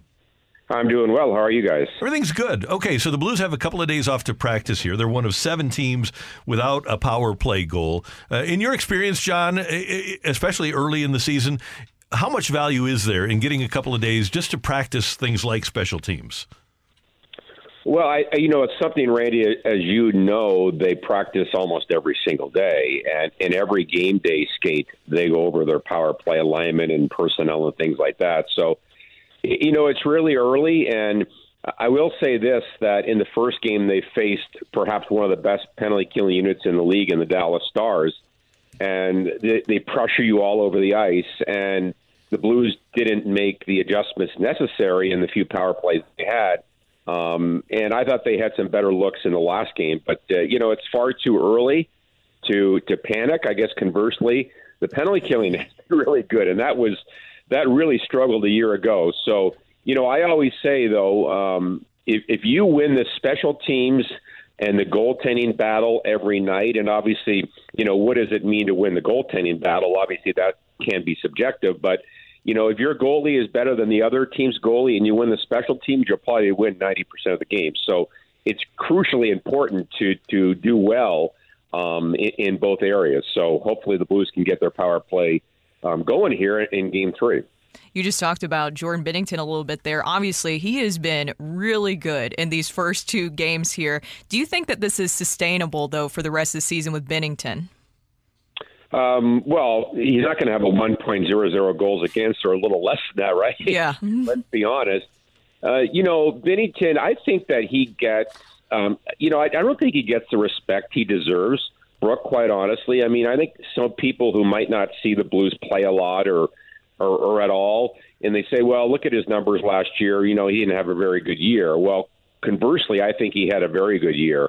And, you know, he he did get worn down Uh, last year because the Blues were desperate for wins and, and Thomas Greiss, um, you know, wasn't able to go on a roll and, and they didn't use him in that uh, area as well. But, you know, I think that he is a, he's still an excellent goaltender. And uh, obviously, you, you know, he won that cup and has a lot of swagger. And, you know, the thing I like about him early on is his his confidence level. He, he's challenging so well. And um, the Blues are at the same time doing a great job of blocking shots, Um, keeping shots from the outside. And this new defensive system, I, although it's very early, um, I like what I've seen, um, that, that they're keeping the things to the outside. and making his job, you know, a bit easier. Obviously, it's not that easy. I mean, he, he's only let in two goals, but uh, he, he's off to a great start, and that's certainly wonderful to see. John Kelly, it's interesting that you bring that up. We were talking about it in the last segment about keeping things on the perimeter. And, and when I hear you talk about it, or I hear the coaches talk about it, it's what Bob Plager told us for years, right? It's really a pretty simple game, and part of it is keeping the puck out on the perimeter and not in the middle of the ice. Yeah, exactly. And, you know, it, it if you watch hockey and, you know, you're a student of the game and, you know, players on the ice, and it's so much easier, obviously, watching from the stands or the press box. It's like, why did this guy do this or whatever? But it's not that easy. Um, but, you know, when teams cycle the puck, and that's what they do now, and, you know, obviously teams are scoring more off the rucks, but generally speaking, teams cycle the puck. Well, guess what? Eventually the puck's got to get to the middle of the ice or to the front of the net. So if you defend that area, then you are going to prevent so many grade A scoring chances. And, you know, it also takes a lot of guts. It takes a lot of guts to block shots. And the, the Blues, I don't know exactly how many they had. They had eighteen in Dallas and probably more than that uh, the other night against the Kraken. But um, not only do you have to play hard and play the system, but you, you've got to be willing to eat pucks, as the coach says. And they've done a lot of that in the first two games. J K, how uh, impactful is the Pavel Buchnevich injury uh, to this roster right now? Well, you know, Kerry, I think that you could argue he is one of the most important players on the team. Um, he he really, to me, when you look at the Robert Thomas and Kyrou and Buchnevich line, he, he's almost the defensive conscience on that line. Um, a, a super two-way player that can score and also make plays. So um, if he's gone for any length of time, that's going to be a huge blow because, I, like I said, I think he's one of the top two or three players on the hockey team. Have you been able, to, and like we've said, there's only two games, have you been able to develop any early impressions of Kevin Hayes? Not really. You know, Kevin Hayes has been, you know, he's been fine and solid. And um, obviously I think it's going to take him some time to to blend in with, uh, you know, his line mates Verona and Sammy Blais. But, um, you know, defensively, he looks very responsible and a big body. And, um, you know, I, I saw him play a couple of the preseason games and obviously in workouts and things like that. But, uh, you know, I think that a year ago, as we know, he had eighteen goals. And um, with the players he's playing with and the role that he has on this hockey team, there's no way that he can't score fifteen to twenty goals and be a solid third-line center. And who knows, maybe more. I don't know. But, um, you know, so far so good as far as he's concerned. Well, I'm sure we'll see at practice today who will be kind of working with that top line. I know that they had Brandon Saad in the game after Buchnevich left. What do you think about Verona going to that top line? Well, it, it'd be a lot of speed, I'll tell you that, because aside from Jordan Kyrou, Brooke, Verona might be the fastest player on the team. Uh, so... You know, that certainly would be an option. You know, I think the one argument to be made for Saad, if if they're going to put him there again, um, like they did the other night, is that he's a better two-way player than Jacob Verana. So, you know, we'll see. But obviously, uh, that would be enticing to have Robert Thomas, who's an elite passer, to play with two, uh, you know, blazing skaters um, like Verana and, and Jordan Kyrou. But uh, I guess we'll find out in a few hours what happens. J K, I want to go back to the defense, and, and you talked about eating pucks. Does that put the, the players at risk of potential injury, more injuries when they're uh, stepping in front of those shots in the manner in which they're expected to? Yeah, absolutely. And and that's what you have to do is cross your fingers that, you know, they don't get, you know, the broken ankles and whatever. You know, obviously it's a danger, it's a risk. But uh, nowadays the equipment carry is so good compared to what it was twenty, thirty, forty years ago. That almost every player, that's to me one of the biggest differences I see in the game today from the early days of the Blues. You know, the Plager brothers, they blocked a lot of shots, and Al Arbor with his glasses blocked a lot of shots. Um, but, you know, generally speaking, that was it, and the forwards really didn't do that as much. But now every single player on the team um, is capable and willing to block shots. So, um, but to get to your point, obviously that is a risk. When you when you play that style, you're going to block a lot more shots, and obviously the, the correlation between injuries goes up. But hopefully the Blues can avoid that and stay healthy. Uh, you know, it's not realistic. Someone's going to get hurt at some point. But, uh, yeah, the, the risk is higher for sure when you block that many. Two official games. Have you determined whether or not the greatest challenge of your career is keeping Jamie Rivers under control? Um, no, Jamie's doing a great job. Love working with him. And, uh, yeah, no, he's he, he's having fun. And, uh, you know, he, he had done, of course, about twenty games the last couple of years. But uh, it, it was tough for him at times because he'd do a game and then not do another game for twenty. And, you know, you're you're riding the bike and then you're off the bike and back on. Now he knows he's going to be here every single night. So um, we'll develop more chemistry and, uh, you know, draw out that personality of his. He's a funny guy. So um, we're having a lot of fun so far. That's what it's all about. John Kelly, thanks so much for the time. We appreciate it. Okay, thank you. See you later. That's John Kelly, T V voice of the Blues, joined by every broadcast, our own Jamie Rivers, who you can hear from two to six afternoons here uh, in the Fast Lane on one oh one E S P N. And Jamie is, believe me, John, he's he's uncontrollable. He's uncontrollable? What do you mean? He's the best. No, he's fun. He's, he's, he's funny. It's, it's fun to have him as part of your show. Yes. I also love listening to him on the broadcast. He's I think great. He's done a fantastic job. He's, uh, he, Very insightful. Yeah. He the, the best guys are guys that make it fun and teach you something, and Jamie yeah, does that. He he's does a great job terrific. of that. Coming up next on one oh one E S P N. How did we do with the fight yesterday at one oh one I, E S P N? I lost two to one. It oh, it's so a rough day. Okay. That happens. No, you'd, you'd, you'd been on a roll. I yeah, been. exactly. So, okay, we'll see if we can straighten things out here. uh, so we have a fighter coming up. What's yep. his name or her name? Well, he's got Kevin. One, probably Kevin? Kevin. Oh, there you go. Kevin! Okay, he's next on one oh one E S P N. You're back to the Opening Drive podcast on one. Welcome to the fight. In the red corner, Average Joe Listener. And in the blue corner, the undisputed king of Morning Drive. Please welcome Randy Kevin.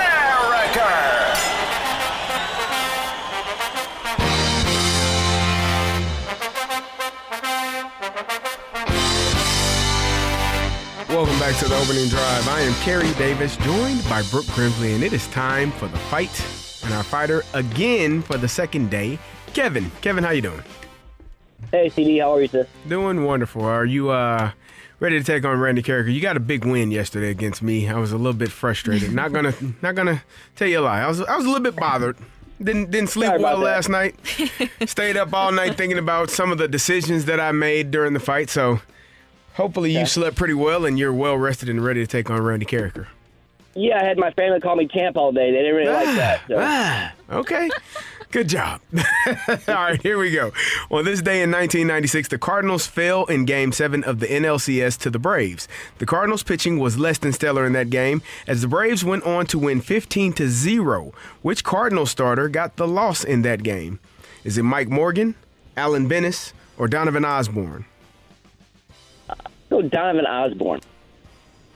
Question number two. With his home run last night, Nick Castellanos joined this Hall of Famer as the only players to hit five home runs in a three-game span during the postseason. Is it Manny Ramirez, Reggie Jackson, or David Ortiz? Let's do Big Papi. Speaking of the Phillies' home runs last night, Bryce Harper became the fourth player to hit a playoff home run on their birthday. Which Cardinal was the last one to do it, pulling off that feat against the Cubs in two thousand fifteen? Is it Jason Hayward, Mark Reynolds, or Colton Wong? Do, do Colton Wong. Final question. The Phillies won their tenth straight home playoff game against a National League opponent, a new Major League Baseball record, passing the oh four oh five Cardinals. Which team ended that Cardinals streak at nine? Was it the Dodgers, the Padres, or the Astros? The Astros. All right, we'll double-check that score, and we will bring in Randy Carricker. Kevin, how you feel? Terrible, C D. Terrible. Really? Terrible. Oh, man. I wish you felt. Did, how did you feel yesterday? I'm in, intrigued now. I felt really good. I felt pretty good yesterday, Kerry. I'm not going to lie. I felt pretty good yesterday. Okay. Well, well let's yeah. see how, how this goes. Randy Carricker is back in the building, in the room. Randy, say hello to Kevin. Kevin, good morning. How you doing? Hey, Randy. Good morning. How are you? I'm doing great. Thanks for joining us. Congratulations on your win yesterday, and we appreciate you playing. Thank you, sir. All right, Randy, you ready? Ready. Here we go. On this day in nineteen ninety-six, the Cardinals fell in Game seven of the N L C S to the Braves. The Cardinals' pitching was less than stellar in that game, as the Braves went on to win fifteen to zero. Which Cardinal starter got the loss in that game? I didn't know a human being could sweat as much in forty-degree temperatures as Donovan Osborne did that night. I mean, you talk about the uh, the quintessential deer in headlights. It's too much for him? Yeah, it was uh, poor Donovan Osborne. Ah. Good guy, but he was overwhelmed by that situation, and the Cardinals were too. What was the score of that game? fifteen to zero. That was not great. Mm. Not great. Nope. Question number two, with his home run, uh, home run, excuse me, home run last night, Nick Castellanos joined this Hall of Famer as the only player to hit five home runs in a three-game span during the postseason. Who was it? This Hall of Famer. Mm. Uh, I would guess that it's probably somebody that hit multiple home runs. Well, you almost have to. If you're going to hit five in three games, you almost have to hit multiple home runs in a postseason. A little rhetorical, huh? I am going to say that in nineteen seventy-seven... Reggie Jackson, Mister October, probably did that when he had his three home run game and then had two other games with homers. I'm going to go with Mister October, Reggie Jackson. Speaking of Phillies home runs, last night, Bryce Harper became the fourth player to hit a playoff home run on their birthday. Which Cardinal was the last one to do that, pulling pulling off that feat against the Cubs in two thousand fifteen? twenty fifteen. I will do the lifeline here. Jason Hayward, Mark Reynolds, Colton Wong. Okay, uh, the Jay Hay Kid, Mark Reynolds, or Wonger in that series against the Cubs that the Cardinals wound up losing. I will go with, hmm, I'll go with, uh, I'll go with Wonger. Final question. The Phillies won their tenth straight home playoff game against a National League opponent, a new Major League Baseball record, passing the oh four oh five Cardinals. Which team ended that Cardinal streak at nine? oh four oh five Cardinals. Uh, it seems like to win ten in a row. They won nine in a row, right? So and yes. ten, ten broke the record. Uh, ten straight home wins. Okay, so in oh five, we had Houston in the N L C S. Did they beat us at home? They. Uh, and who did we play in the first round that year? Uh, I'm trying to think. Was it a sweep? oh five. Um, this should become be easier for me than it is for some reason. Um, who did we have that year? Was anybody any good? In, oh, we had um, we had the Braves. I'm not sure. But I'll I'll say that it was Houston. I'll say I'll say that Houston broke that string. All right, we have a outright winner in today's fight, but it was very, very close. In fact, I don't think we've had a two-point win in a fight in like a week at this point. It's mm. been it's been all one-question wins, and today was no different. Another one-question win. Was it Kevin on his way to a Hall of Fame shot on Wednesday, or did Randy Carricker come in here three days rest with another win? Ring that bell. Go crazy, folks! Go crazy! The winner and still champion of the fight, Randy Carricker. Oh, I, I forgot this part of it. Just win, baby. It, it, it had been a while. There it is, Kevin. I'm sorry. Randy Carricker hit the jack. He got all four correct. He beat you four to three today. Thanks, guys. I appreciate it. Thank you, Kevin. Job, Thank Kevin. you for so much for joining the show, Kevin. Let's go through those questions and answers. On this day in nineteen ninety-six, the Cardinals get blanked fifteen to nothing in Game seven of the N L C S. It was, in fact, Donovan Osborne who gets tagged for six earned runs in the first, goes just two and two-thirds. So are, are you guys aware of uh, the scores of the final three games of that series it's after the Cardinals were up three one? Great. Uh, so uh, games uh, one through four, the Cardinals took three out of four. Game five, they lose fourteen to nothing. Game six, they lose three to one. Game seven, they lose fifteen to nothing. Hey, they they lost thirty-two, thirty-two to, to one, one. thirty-two in the last one. three oh, games man. of an N L C S. Yeah. It's not great. No, it was not. It was troubling.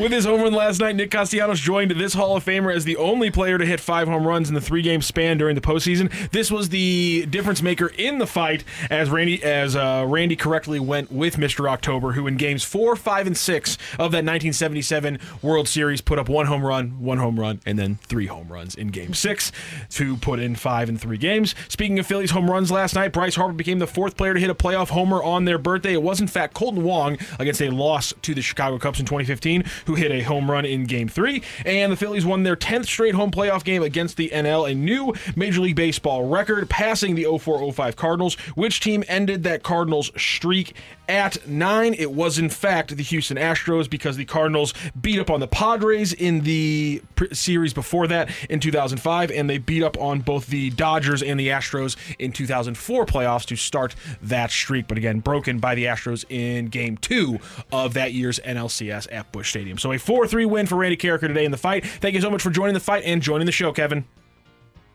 Thanks, guys. Have a good day. You too, Thank Kevin. Take you. care.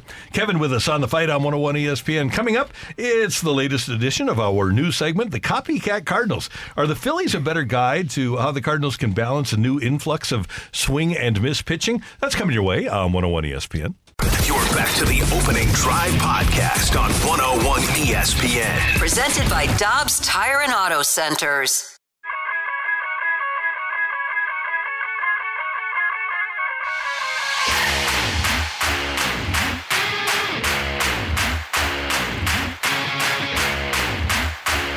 Well, the Phillies are back in the National League Championship Series for a second consecutive year, perhaps on their way to the World Series for a second consecutive year.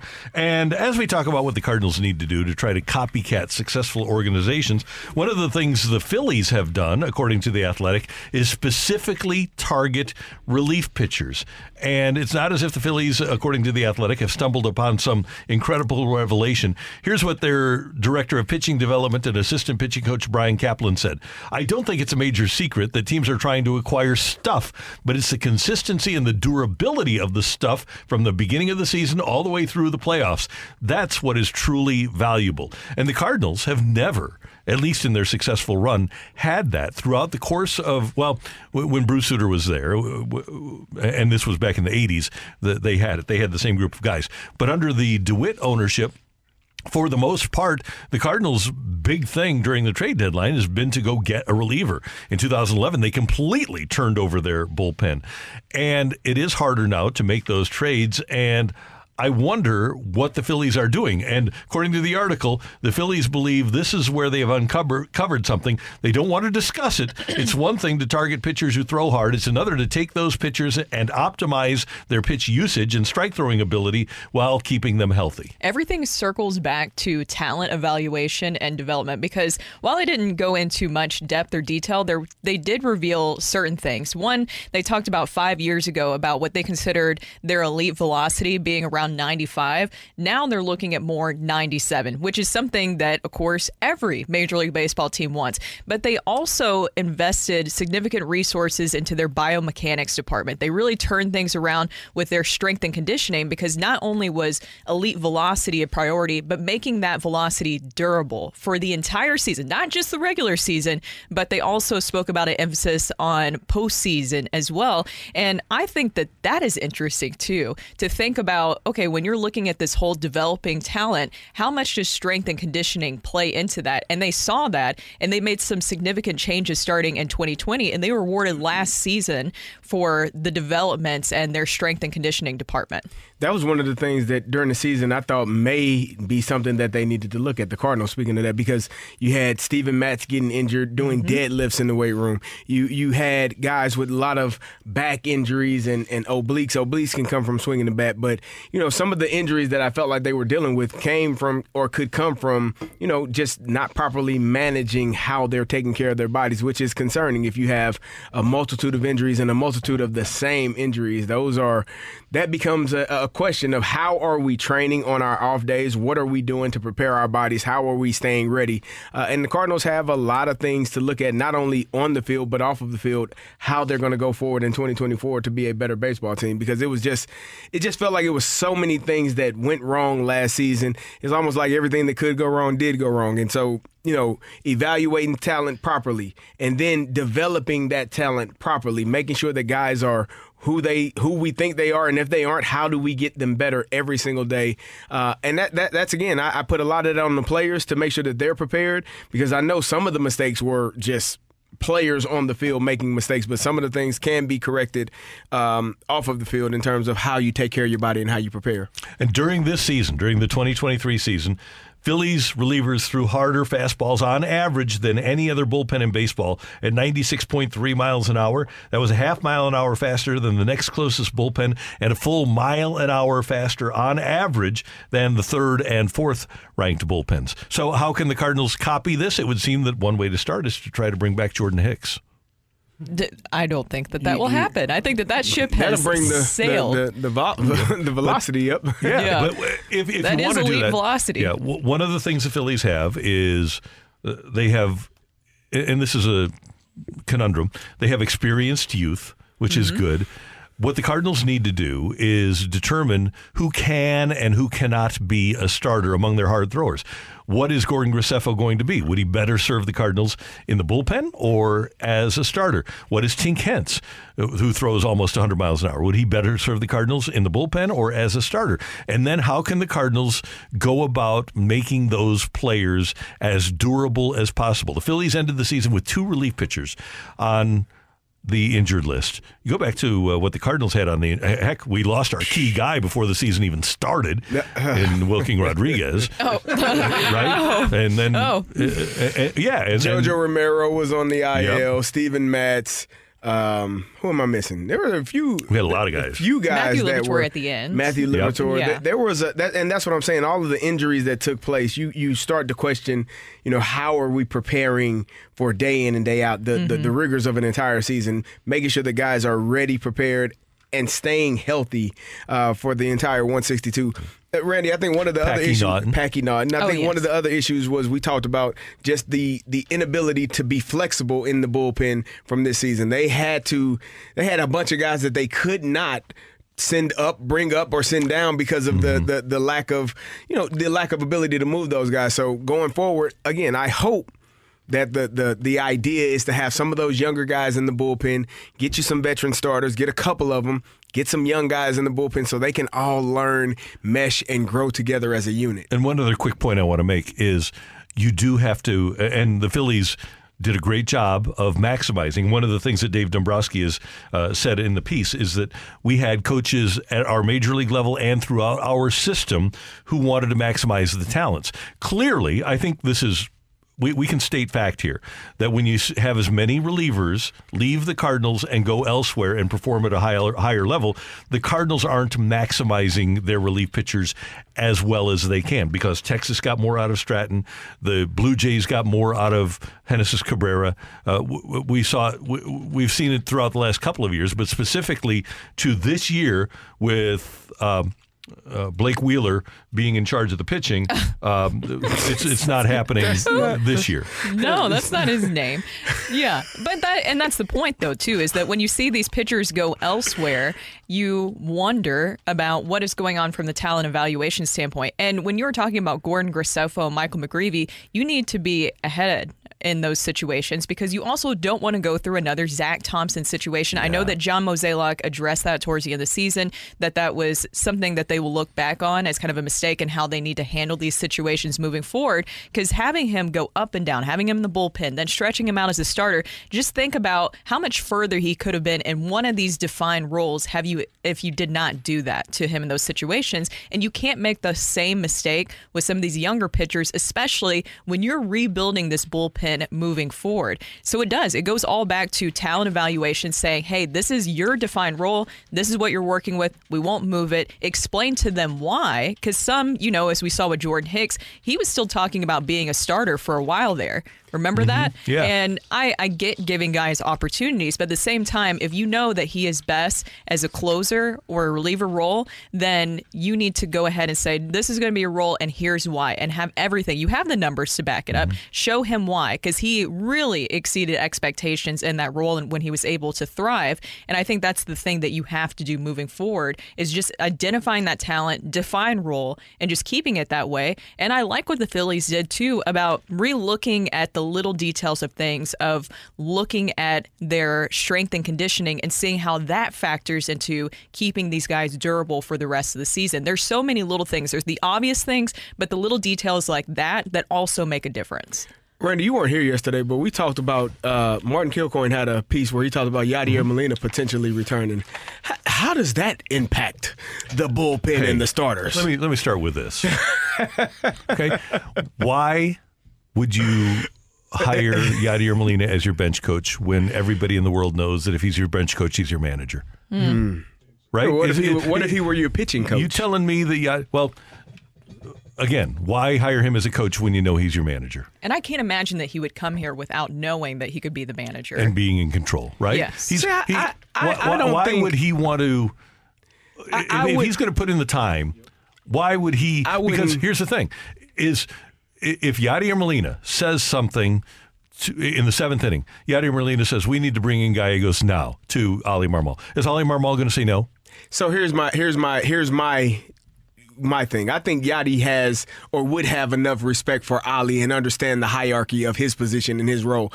When you are an assistant coach, your job is to assist the head coach or the manager. It's not just to assist your players. It's to assist the head coach. But so he didn't for, do it as a player. Well, well that's yeah, what I'm saying. If he were to come back, that would have to be him understanding that that's his role. If you come in, it would be the worst idea ever to bring Yadier Molina in and not have him know mm-hmm. that he is not the manager. He He would have to be understanding of that role, respectful of the, the the position of what Oli Marmol is in that dugout and on that team. And if he's not willing to do that, then you're setting yourself up for a worse situation than you had in twenty twenty-three. Well, let me start with this. I would love for Yadier Molina to be in the Cardinal dugout. I never thought that he would do it mm-hmm. because of the hours involved and the money involved. But if he would do it, that would be a great ad for the Cardinals. But it does go back to what we heard from A J Przinsky when we had him on in two thousand fourteen. Yeah. Yadi was in charge of the whole organization. But I also always remember what Hall of Famer Ted Simmons said. And he thought Yadi was, he says he's a Hall of Famer.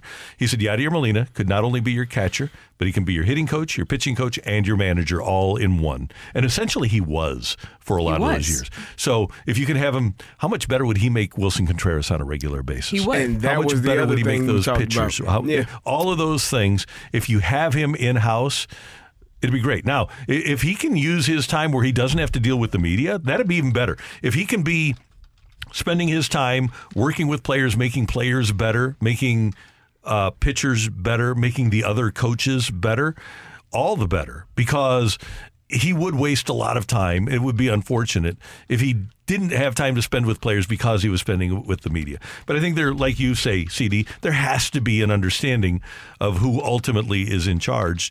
And I know that Oli Marmol is strong, but I also know that I haven't seen anybody. I mean, when Yadier Molina would tell Tony La Russa what to do, Tony La Russa did it. Exactly. It, that's it's that's the thing bringing him in. But strength of personality. A, there's a little difference from your player that's on the field telling you that in comparison to your assistant coach mm-hmm. telling you that. It, it's coming from a different place. As a player, if one of my players says, hey, coach, we need to do this, mm-hmm. I'm probably, you know, I'm, I'm going to listen to it as opposed to a former player say, hey, do this now. I, no.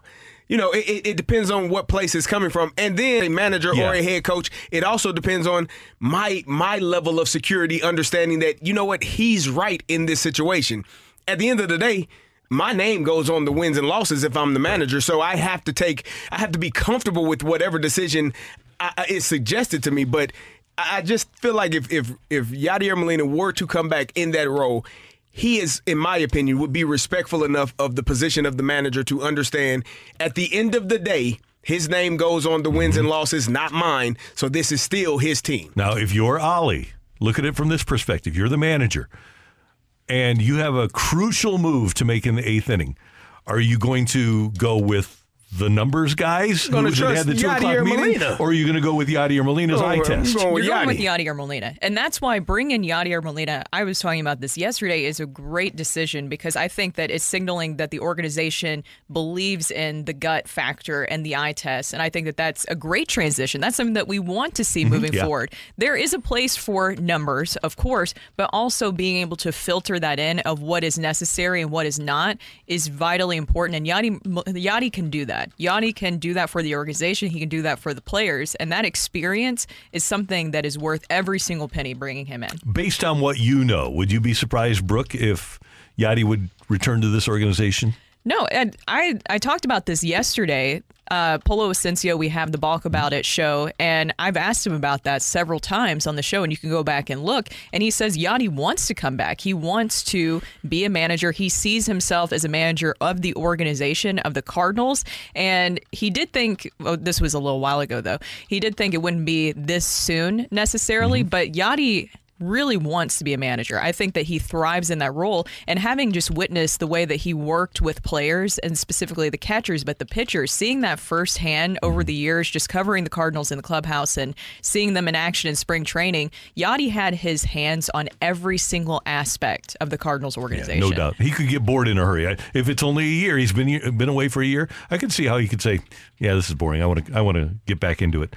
That's Brooke. That's Carrie. I'm Randy. Coming up, our Rush Hour Reset on one oh one E S P N. You're back to the Opening Drive podcast on one oh one E S P N. Presented by Dobbs Tire and Auto Centers. one oh one E S P N. Presented by Dobbs Tire and Auto Centers.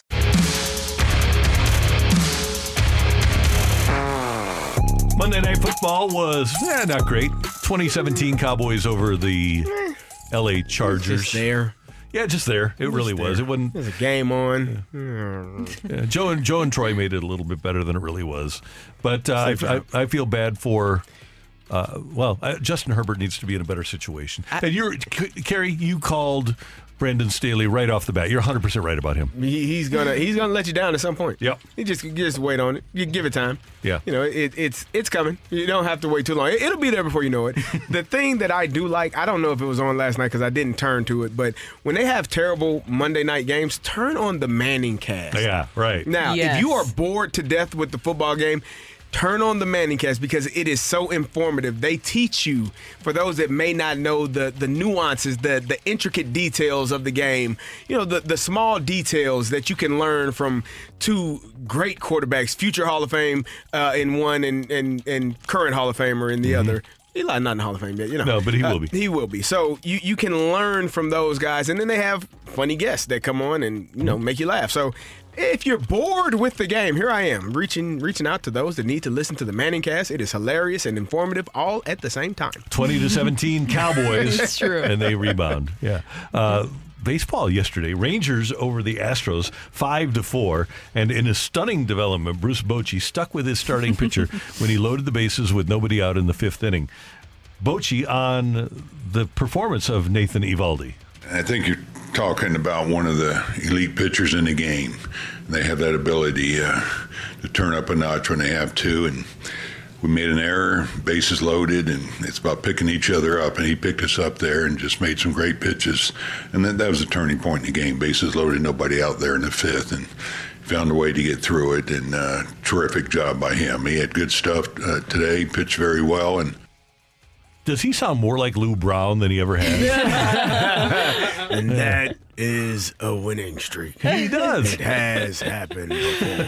That was just such a huge moment. You talked about Jordan Montgomery in that first game. He had his own moment in the fourth inning. And then for Eovaldi to do that in the fifth, that was just a complete Houdini act. I don't know how he got out of that. I didn't have faith in it because I was like, well, I've seen so many different situations. I'm like, surely he's going to get pulled here. Wait, what is this? They're actually right. going to let him figure this out to get out yeah. of this jam with no outs? I was really surprised about that. I don't think many other managers in Major League Baseball would have had the stomach to no. do that, but Bruce Bochy, he looked comfortable. He yeah. didn't even look worried. No, the Rangers have their own version of the Holy Trinity. Oh. Spores, Chapman, mm-hmm. and Leclerc. They, they, yeah. they, they, they, they're going to trot those it's three guys. Different.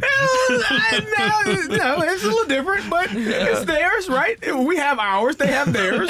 Now, now hold on. Tomato, Le- tomato. Leclerc set a M L B record being the f- first closer to ever close out the first seven games of his team's postseason. I didn't know is, you could pitch that many is games. Is consistency and availability useful for something. a playoff squad? It, it, okay. It's something. Roles? It's something. Well, roles, maybe? Defined roles, oh, okay. definitely, in all facets of life are, are beneficial to all parties. I, I, I just, you know, that's my opinion. But, yeah, you know, they got some guys there. Here's Eovaldi getting out of that fifth inning, bases loaded, nobody out jam. Yeah, I mean, it's tough right there in that situation. Um, they pitch hit for Diaz. Um, I know he's been aggressive, and I was able to make some good pitches, make make him expand. And then, you know, obviously Altuve's had a lot of success against me in the past, and I feel like our earlier at-bats today, I was missing effectively to where it kind of set up that moment. Um, once I got him ahead, when, when I was ahead one two, and I went with the high fastball and been able to follow it up with the splitter, it was, you know, you're close, but you're not out of the woods yet because Bregman's equally as talented. And, um, you know, I was able to make a good pitch right there and get us out of that jam, and I feel like that was one of the turning points of the game. That was the Which just happened at the end there. Did he, did he go into space? Wait, into he's an alien, he isn't he? He turned into yeah. a robot. You heard it. Yep. So, wait, that's how he was able to get out, right? Is there? Now seven and three in the postseason with a two point eight seven earned run average, sixty-two and two-thirds innings in nine starts. So he oh has God. been pretty good. And then last night, the Phillies hit a bunch of home runs early, three home runs in the first two innings, and they were able to stave off the Diamondbacks five three and take a one nothing lead in that series. Game two of that series is tonight, six thirty pregame here on one oh one E S P N. I-, I wanted to ask you before you went to the Phillies game, do you think the Astros are cooked? You think no. they're they're you think they have a chance to get back into this series and potentially still win? Starting pitching, starting okay. pitching, yeah. and, and I we just don't know about Max Scherzer tomorrow night either. That, but, yeah, that's the big thing. It's going to be his first time pitching since September twelfth. I did think it was really impressive how the Rangers were, you know, really bent in that game, but they didn't break. I, I was saying this during one of the breaks. I kind of want the Rangers, though, to lose at least one game so that you can really gauge their response, because I think that's when you really see things. I think about that whole, you know, N L D S between the Braves and Phillies. With the Phillies, the way that they were able to come back and respond, and now they just feel unstoppable. Mm-hmm. I want to see how the Rangers respond after the law, after a loss. Yeah, and they can pitch. They they have a huge advantage now, and the the luxury of being able to pitch Max Scherzer in a game three is huge, because if he's anything like he usually is, then they're up three nothing and they're playing with house money the rest of the way. Yeah, so exactly. That'd be interesting. There is your rush hour reset on one oh one E S P N. Coming up, does Mizzou have a chance in Athens next month because of the loss of the best player in the country by the Bulldogs? That's coming your way on one oh one E S P N. You're back to the Opening Drive podcast on one oh one E S P N. Presented by Dobbs Tire and Auto Centers. There are those that believe that the Georgia tight end Brock Bowers, the six four, two forty pounder, is the best player in the country. I think it was Desmond Howard before the season that determined that Bowers was going to be his Heisman Trophy favorite. Bowers with forty-one catches for five sixty-seven yards and four scores. He's out with an ankle injury and will be out when Mizzou faces Georgia in a couple of weeks down in Athens. Does this give Missouri a little bit more chance against Georgia? Yes, I don't think Missouri will be favored. In fact, I would think that Georgia will probably be favored by two touchdowns. But when the other team's best weapon is not available to them, then you have a little bit more opportunity to slow them down. And one thing about Georgia this year, they're great. They haven't lost. They haven't lost in a couple of years, right? They're the two-time defending national champs. But they haven't been as electrifying as they had been the last couple of years. No, I think that there is definitely some holes there, but they're still the best team in the country right now, rankings-wise.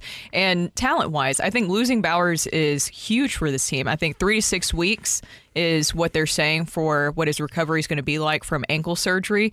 Um, at least Vanderbilt's good for something, guys. That's and Mizzou fans can thank Vandy for that, right? Yeah, and, and Vandy put up twenty on him. So scored first. Yeah. There you go. The Commodore is actually uh, doing something there. But and what I, was your line? Give, give us the line again. What? This is why you keep This is why you keep Vandy around in the S E C. See? Yeah, well, also, it works out for Mizzou. Vandy's a great game if you're trying to get a coach fired. that's uh, that's happened, right? I don't know. I, I think the thing is is that I it's a benefit, but it's still Georgia football. I don't know if you can completely say that this is winnable for Mizzou. So, are, so are are we? Not we. Are, are Mizzou fans just looking past the South Carolina game? It's going to be a win. Yeah, South Carolina's not good. Okay, I'm just asking. Well, you got I just Florida, like right? I don't think the team's going to be rooting, looking. No, they past play South, South Carolina, Carolina next. Oh, this week, yes. Yeah, fans they play South Carolina fans this week. Can do that. I don't care if fans look past teams. I don't I just, I care if teams. Just do. Wondering. Yeah, you're not, you're not going to look past South Carolina. It's a home game. It's homecoming against the, against arguably maybe the worst team in the S E C other than other than Vandy. Then yeah, you're you're chalking it up. Good. Right. No, it's, uh, that's always a swing game for the Tigers. You ne- you never know. You can't look past that game. I wouldn't, but you know, when has a home game against South Carolina ever hurt them? I would. I would. Uh, you know, I, I I don't know that Mizzou can beat Georgia. I don't know that anybody can beat Georgia, despite uh, Bowers being out for an extended period of time. They are they have they are loaded throughout every part of their roster. They they lose guys to the N F L draft, and they just bring more and more guys in. So I don't know that anybody is going to be able to beat them uh, until maybe like the S E C championship mm-hmm. game or the the um, the, the co- college football playoffs. That may be an opportunity, but Georgia's a really good football team, despite this injury. Yeah, they are. And and they haven't even yeah. played great in terms of how right. they played over the last couple of years being championship, being a championship team. Right. No, all you can count on, if you're Mizzou, is any given Saturday. And Georgia is, by the way, on a collision course with Alabama again for the S E C championship game. And for a down year, Alabama is undefeated in the conference. They're in first place in the S E C West. And wouldn't it be just like Nick Saban to have his team ready for an S E C championship game? Oh, yeah. They, I mean, Alabama, it, this is probably one of the, I guess w- would say one of the better years for Mizzou to have a an up year, because you're having somewhat down years from, from Alabama and from Georgia with their quarterbacks trying to figure out their, mm-hmm. their quarterback situation. You know, with Georgia bringing in a new quarterback, Alabama got a new guy. So they're trying to figure out their situation, not hitting on all cylinders offensively, defensively, still playing well. Mizzou has played extremely well this year. Now, I, I, do you have any concern with them being down fourteen to nothing on the road at Kentucky last week? Yeah, I was concerned. I think that would be a little bit of a concern, but you know they are playing extremely well this year, this moment. I think all of their remaining games, and we said this after the Vanderbilt win, all of their remaining games are still losable games. That being said, with the concept of any given Saturday, it's every given Sunday, any given Sunday in the N F L, I do think that they're capable of winning all those games. Would everything have to go right? Would Luther Burden have to have an otherworldly day against Georgia? Yes. Tennessee is not what they were last year when Hendon Hooker was their quarterback. Florida... Florida can't play defense for some reason. I don't know why. But uh, Florida is a team that is eminently beatable, but you could lose to them. Florida, uh, they lost to South Carolina forty-one thirty-nine last weekend. Uh, so those two are, are pretty even. I, I really do believe that Mizzou, and it'll say a lot for, uh, for Eli and his staff, if they can make this a nine-win season. That would say a lot, because I think that even coming in the season, and I'll own up to it, I had some doubts on what the progression would look like. You bring in Kirby Moore, what will that look like? Bring in a new offensive coordinator, how will that mesh with Eli Drinkwitz? And would you be able to see Brady Cook kind of really take off as the as the Tigers starting quarterback? I felt like there was a lot of questions going in. So a lot of these games early on that I felt were kind of fifty-fifty-ish, they've been able to win. Mm-hmm. And I think it was really encouraging with Kentucky. One, you were able to beat them in Lexington for the first time since twenty thirteen, but the manner in which you did it, they won in a way that I don't think I've seen with Eli Drinkwitz during his era. The way that they were able to really come up with something new and different and find a way to bring back momentum and really spark yeah. this team. Huge. That the, was the huge. Fake punt? Yes, the fake punt to the touchdown, and that was also DeSmet's Luke Bauer that was a part of that. Mm-hmm. I think that that was really telling to me of the progression and growth that you've seen with Eli Drinkwitz. And with Brady Cook, he has really silenced a lot of doubters this season. You've seen the progression with Luther Burden. You've seen also Marquise Speedy Johnson, his progression as another great receiver for Mizzou. They keep answering all of these questions, and I think everything you've seen so far is great for the Tigers. And I think that what they were able to do too defensively, limiting Ray Davis, which was a huge question mark mm-hmm. going into that Kentucky game, I think is telling. I think that this will be a good game against Georgia, but you do have to get past South Carolina first. So let's just look at uh, from a uh, five thousand foot view. Let's look at the rest of the season. Six and one, starting with you, Matthew. South Carolina win. That's seven and one. Brooke. Uh, uh, South yeah. Carolina and Mizzou this weekend. Oh, win for Mizzou. For Mizzou. I'm See, not doubting him. Win. Seven and one. Uh, then you go to Georgia. Loss. Uh, let's be reasonable. It's close, but it, yeah, it's close, but it's a loss. Okay, seven is it two. Close? It, it was close last I, year. Mizzou was a better I think team. It's Georgia's gonna, good. I still think it's going to be close, but a loss. Okay, okay. seven and two. Okay, last. Tennessee at home. Ooh, at home. Every is game the big sold thing. Out for the rest of the season. I'll and give. I, I, will, I will say. I will say win. I think Mizzou wins that win. Too. W. Yep. Yeah. So eight and two. Florida at home. Just catch my bet. Ooh. Florida coming in from the warm weather to uh, Mizzou on November eighteenth. W. Florida games are always close. And in fact, I think Mizzou let's actually just say w. plays better yeah, in the swamp. Yeah, let's just go W let's from w. here on out. Nine and two. W. Okay, and then the game at Arkansas might be w. the that one's always interesting. Might be the Sam Pittman farewell tour though. Ten and two. Uh, another one. Ten, Ten and two, two. Mizzou. How about that? Ooh, there you go. I, I, a new I'm, expectation, I'm not, a new bar. C D, how how strong is your belief in that record? I, I'm good with it. Did you hear are the they, clapping? Are they gonna, are they going to win the S E C championship? Probably not. Okay. Georgia will play Rats. In the S E C but championship. Here's the thing about this game. New Year's Six bowl game though. Yeah, probably. That's not. now. Now we're talking. All right, now I think they're still projected to get like the Independence Bowl. Not if they're ten and two. If they're, by then they won't. If they're an S E C a ten and two S E C team. Very well. It may be nice. A, it is a week. It, it is maybe the well, weakest have, year for the conference in the last have like ten. Yeah. L S U, Alabama, Georgia, all with as good a record or better, mm-hmm. and so that's three teams that'll be in. One of them will be in the championship game. Yeah. So then two of them will okay. be in the. Okay, New if Year's they Day, beat Georgia, then that would just then, be. Yeah, don't be, even. That, don't even dare to dream. Then they can play in the S E C but championship game. Carry. And get smoked by Alabama. It was a close game last year. And they'll be the a- a- a- S E C East champions. Go Tigers! C D space. Yeah, everybody needs to get on YouTube S E C and see, see this. Oh, yeah. Sorry. S E C East champs. C D.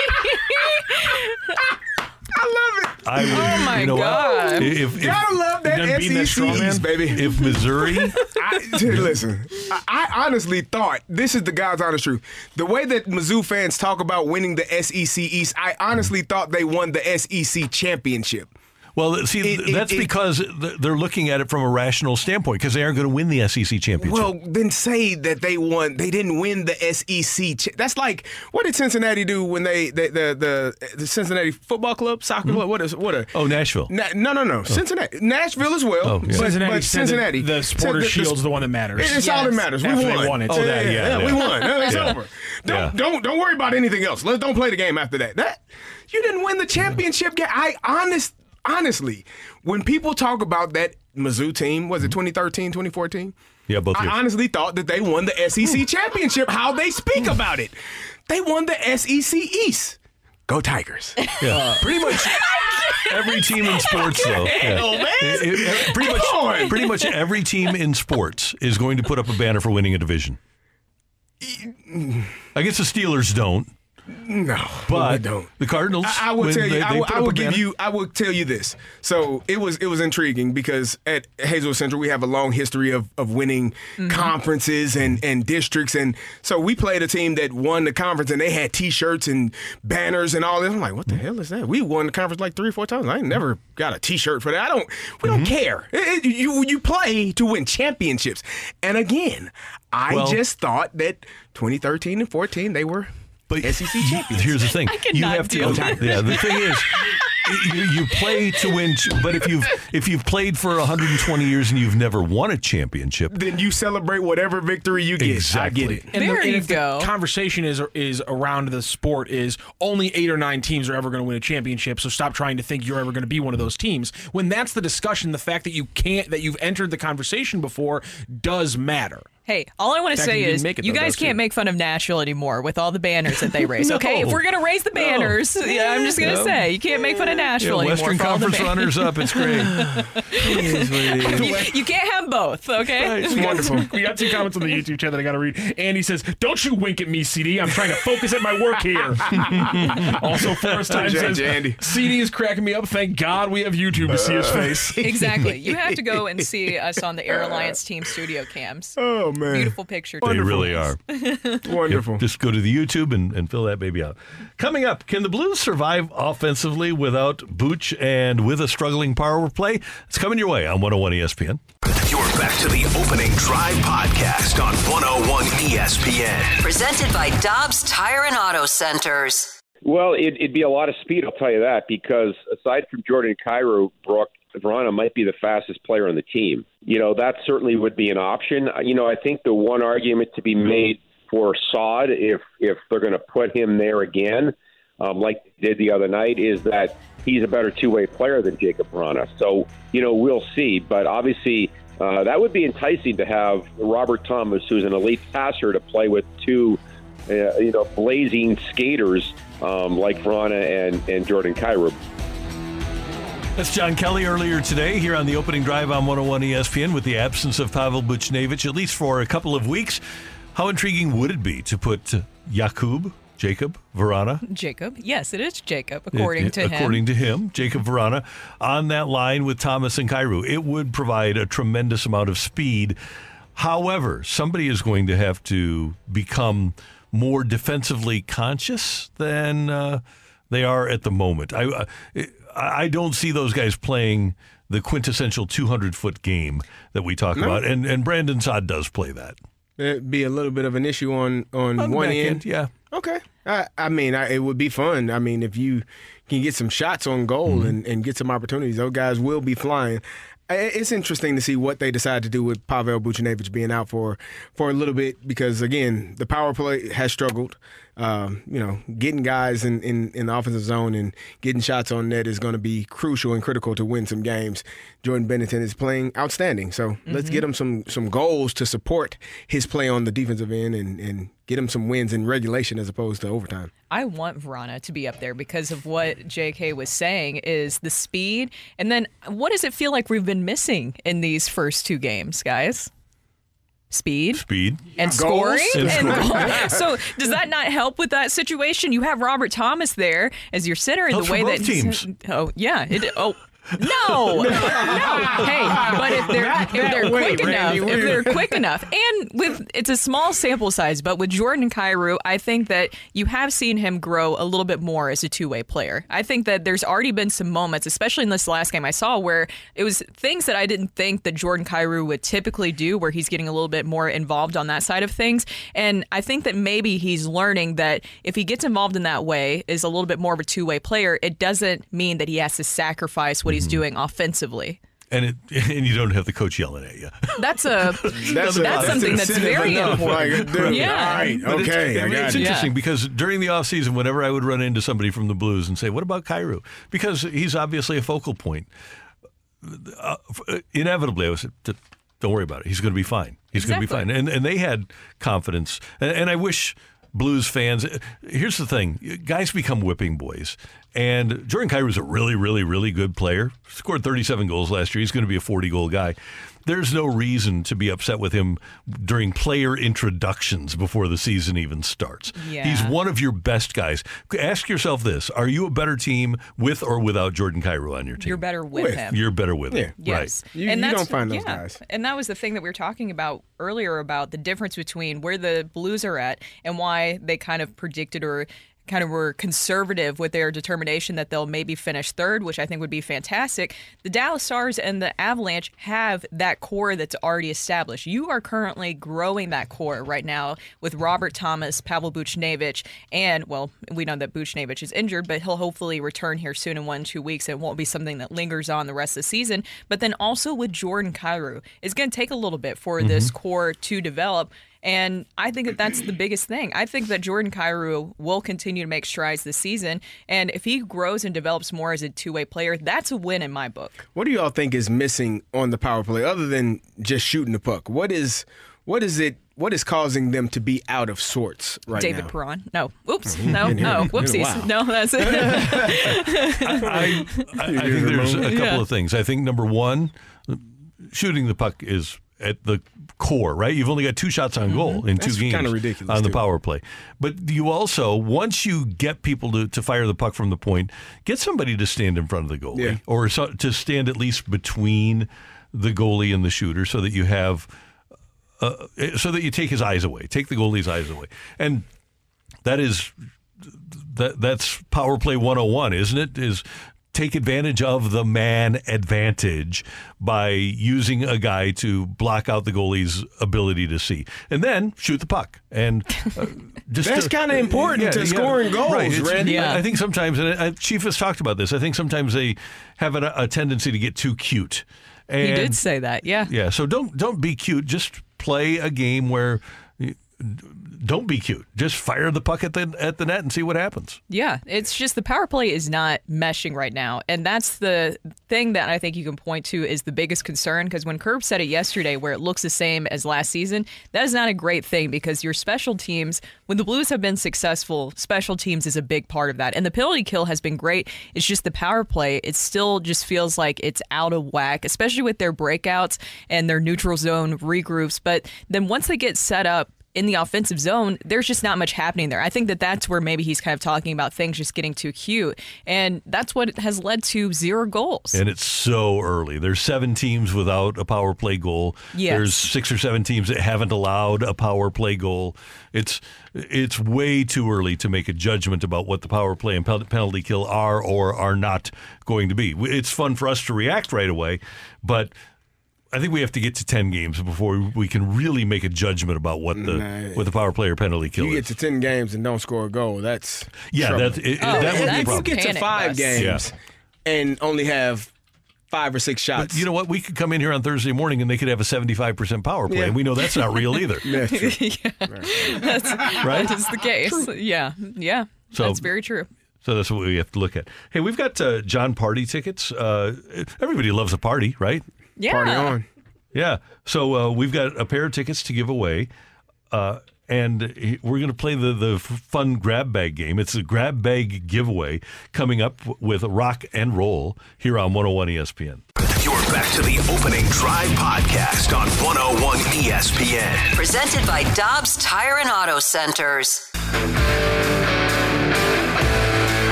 Let's rock. Let's rock today.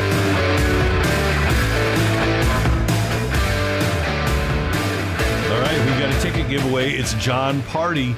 And uh, if you want to go see John Party, you have an opportunity to win tickets right now from one oh one E S P N. Matthew is here, and we've got a game to play. Give me something good this time. This nonsense you gave me yesterday. This is redemption for C D. This is redemption. Uh, movies about baseball. Yes. Oh, oh that's a good one. I like that. That's a good one. This is one of the ones oh, where I have, I have a bunch written down, man. But then I have like a bunch of I have, I have like an ellipses at the end man. Because there are just so many things you could possibly name here. So, so many good the ones. Question, okay. The category is movies about baseball. How many can Carey Davis name in thirty Ooh. seconds? We're gonna need your guesses right here. Whoever is gonna be closest to the pin on the guesses that Carey Davis has will be walking away with John Party tickets for this weekend. And by the way, John Party will also bring along special guests Midland and Ella Langley Saturday night, October twenty-first at Chaffetz. Tickets on sale now.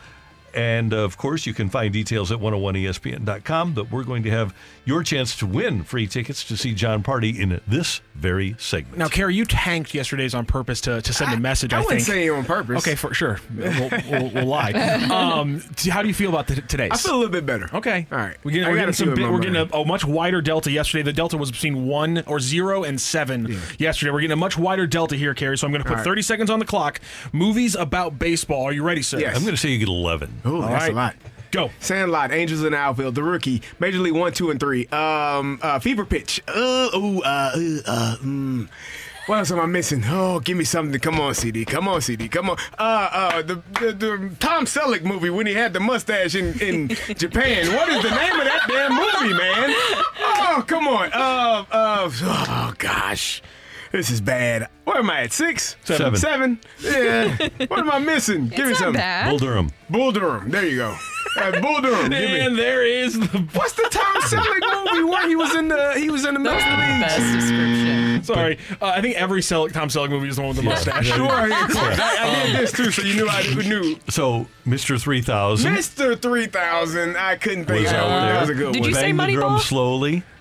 I didn't say Moneyball. I, I was surprised. Oh, I, I was surprised you didn't say uh, Moneyball. Big League, Little uh, Big League. A League of Their Own. A League of Their Own. You said Sandlot, uh, right? Bears. I said Sandlot. Okay. Bad News okay. Bears. Yeah. Um, well, somebody tell me the name yeah. of the damn Thomas For Love Selleck of the movie. Game. Did you say The Rookie? I said The Rookie. You said The Rookie. That was Field of Dreams. There. Field of Dreams is another one. Oh, yeah. yeah. So Carrie got eight. Carrie got eight. So actually, how about this? The very first guess we actually got this morning, right out of the gate, was eight. So the six three six hit it right on the number. We're going to get their name, get their information, see if they're a winner, because, Carrie, you got eight baseball movies. Good job in thirty seconds. Great. You ripped off seven in the first eight seconds. Was, and, then, and then it took Major you a minute. One, two, three is pretty easy. That was my favorite part. Major League one, two, three. I shouldn't, you know what? I shouldn't have doubted him. This is the man that when I gave him the Yankees question, he simply just started yeah, listing yeah, years yeah, yeah. at the rapid pace, which is exactly what I thought. So, Mister Baseball. Mister Baseball, that's the Tom Selleck movie. I just like how you said okay. the mustache. And it's like, yeah. I, think, I think that's a part of him almost. I think he was born with that mustache. So, yes, you are correct. The one with the mustache is, in fact, the Tom Selleck movie. Any movies. I, I want to touch on something else because Randy mentioned that flag football is going to be at the Los Angeles Olympics coming up in twenty twenty-eight. That's not the only sport they're adding. Baseball and softball will be there. Cricket will be there. And in another... Um, kind of shoehorn a good sport in there where Americans can and Canadians can beat the crap out of the rest of the world. Lacrosse has also been added to the twenty twenty-eight mm, Los good. Angeles Olympics, which made me kind of dive into, um, as I move over to my other um, page, which made me dive into a couple other additions that have been made to certain Olympics. Did you guys know that they have added the sport of breaking to the twenty twenty-four Olympics in, in Paris? What, what is the breaking? Dance? It is breakdancing, Carrie. That is you, that is that is the say cl- breaking because that's like that, that is the colloquial. You call it, but I I, yeah, I hear people say breakdance. No, that's like that's not the, just break yeah. it. Do you go out there and break? That's, that's the, the term. That's the, that's the term like it's it. used I like, I, yeah. in the competitive fashion. Yeah. It is referred to as just as just breaking. Can we have a crumping competition? Bring oh, that back man, because man. kids these days don't remember that. So France is adding breakdancing. So I want to ask you guys: if you guys had personal control over an Olympic game, it can be a summer or a winter, what sport are you adding? I'm adding football. Regular football. Not flag yeah, football? Real Carrie, real that's going to be mean to the rest American of the world, football. Though. As if flag football is not. Okay, fair enough. I mean, at least, uh, yeah, give me give me regular football guys hitting people. I'm trying to think if there's goes. something. How about that? Hmm. For me, you know, what, you know what it is for me, Randy? What? We get the Ryder Cup. But that's just that's just America against Europe. I think we I think if golf was an Olympic event, team golf, team golf is an Olympic event where we could get, that that way. I mean, the haymaking teams from the, from the Asian tour would be absolutely fascinating to watch play the American team or the English team or the Scottish team. I would love if golf was an Olympic event. You know what we need now, in this day and age, in our world, pickleball. Yes. Oh. Ooh, that is a We're good We're like four one. Olympics away from that happening. Yeah. yeah. Somebody said they took baseball out, but baseball's coming back too, right? It's back right? for twenty-eight, right? Yeah, that's yeah. what and I thought. Because yeah. yeah. somebody was worried about breaking taking over for baseball. No, but that's just, don't worry, that's, that's just not the case. For uh, the French uh, in Paris, they also added karate, which I thought was a weird move for the French. Just adding anything with fighting just seems like a bad move. Oh yeah, oh, yeah. check out, yeah. We. Oui. I can't make. Well, I can't make a joke about the French. Yeah. Jesus, you guys are. What else? Low hanging fruit. Uh, American football is the, the logical American one. Football. American. It's you know, or send a real basketball team to the Olympics. Oh. By the way, uh, Randy, uh, you weren't here for yesterday's grab bag giveaway, but Carrie, but the the topic that I pulled out that I accused Carrie of, of um, tanking on purpose was I pulled out was he pulled out the twenty twenty-three United States men's national team okay, Randy, you go. roster. So the World oh, wow. Cup roster Name that, that Carrie was was dogging on this entire Name summer as not being the dream team. He uh, he named uh, one let, let of Randy the thirteen go. N B A players. Jalen Brunson, that's one. Jaren Jackson Junior, that's two. Um, You're going to smoke, Carrie. This is great. No, I, I don't think so. You're, you're, I, we didn't have Bam. We didn't have a big man. Um, That's two. Ask me how many I got, Randy. How many did you get? One. Got okay. One. You smoked me. You doubled yeah. my output. Good job. The hell, nobody knows who the hell is on that team, man. Anthony Edwards. That's yeah. who I said. That's so yeah. disrespectful. And then I said the Josh guy. He wouldn't give me Josh. I wouldn't give you Josh. Josh Hart. I didn't know his last name. He didn't even start for the Knicks. It's like the sixth man. Who the hell knows his yeah. name? No respect. No disrespect to Josh Hart. I, I knew this With two months ago. Too. I, I, was, I was actually paying attention to it two months ago, but not anymore. Hey, Carrie, uh, somewhere in here, I'm pretty sure at some point, somewhere in here is going to be one you really like, because there's one that's in here that says the Dream Team. Oh, yeah. Oh, sign me up. I can name all those guys. Or, uh, yeah. In thirty seconds? Yeah. yeah. And I guarantee you Brooks going to pull that one out of the out of the, yeah. the hat tomorrow morning. The Redeem Team would be better. Put the Redeem Team in there, too. Oh, I'll put the Redeem Team on there. That's a good one. Mm. Let me write that down. Yeah, because right, the, the Dream Team's too easy. Dream Team's too easy? Yeah, it is. Don't say okay. that, Randy. Need easy. Well, right. so you've got Robinson and Ewing, right? You've Stockton, got... Malone, Jordan, Pippen, Clyde, yep. uh, Barkley, Bird. Leitner, Bird, Magic. Where am I at? That's ten. Who am I missing? Uh, Chris, uh, Chris Mullins. Mullen. Yeah, that's the one that always gets yep, me. Chris Mullen. Um, I and, said Leitner. Uh, we got another big man. The, uh, you said David Robinson. Yeah, I, I'm talking about a, like a power forward. Who Patrick backs Ewing, up Shaq, not Shaq. Oh, Malone. Patrick, did you get Stockton and Malone? I said Stockton Malone. Okay. Did you say all? Did you say you get all the Bulls? Yeah. Okay. Scotty Pippen and Jordan. Michael, yeah. Leitner, Robinson, Ewing, Bird, Pippen, Jordan, Drexler, Malone, Stockton, Mullen, Barkley, Johnson. I think we might have missed Drexler off the top. No, Johnson. Magic Johnson. No, yeah, I said yeah, all no, of them. No, we, we got them all. I said all of them. Uh, I must have missed one because I, yep. yeah. I, I only counted eleven, but yeah, th- those are the twelve, so maybe I'll just throw Easy that one out of the hat. Easy peasy. Okay, uh, great job squeezy. Today by our Gotta producer, help. Audio engineer, the one, the only Matthew Rocchio. Pleasure. Uh, Brooke, wasn't this fun? This was. I also was researching here things that they should add. Dodgeball, yes! I think, is a yes. good Olympic sport to add. Beer pong was somebody that somebody texted that in. Yeah, I like that. One. I think we would be very dominant in beer pong I think so. And dodgeball. And I think there was one more. U F C fighting. Oh, yeah, that'd be good. I think if you're going to add breaking in, then you can make room for these. Sure. Like, yeah. You're really not happy about that news. Breaking. How about that? How about that? How about that? We're just not like dancers. I do. T D. Show us your face. We want to see your face. Who said that? You want to see my face? Hey, thanks to you for tuning in, texting in, and being a part of the show. For all of us, until tomorrow morning at seven, have a great Tuesday, Saint Louis. That's right. You've been listening to the Opening Drive podcast on one oh one E S P N and E S P N dot com. Presented by Dobbs Tire and Auto Centers.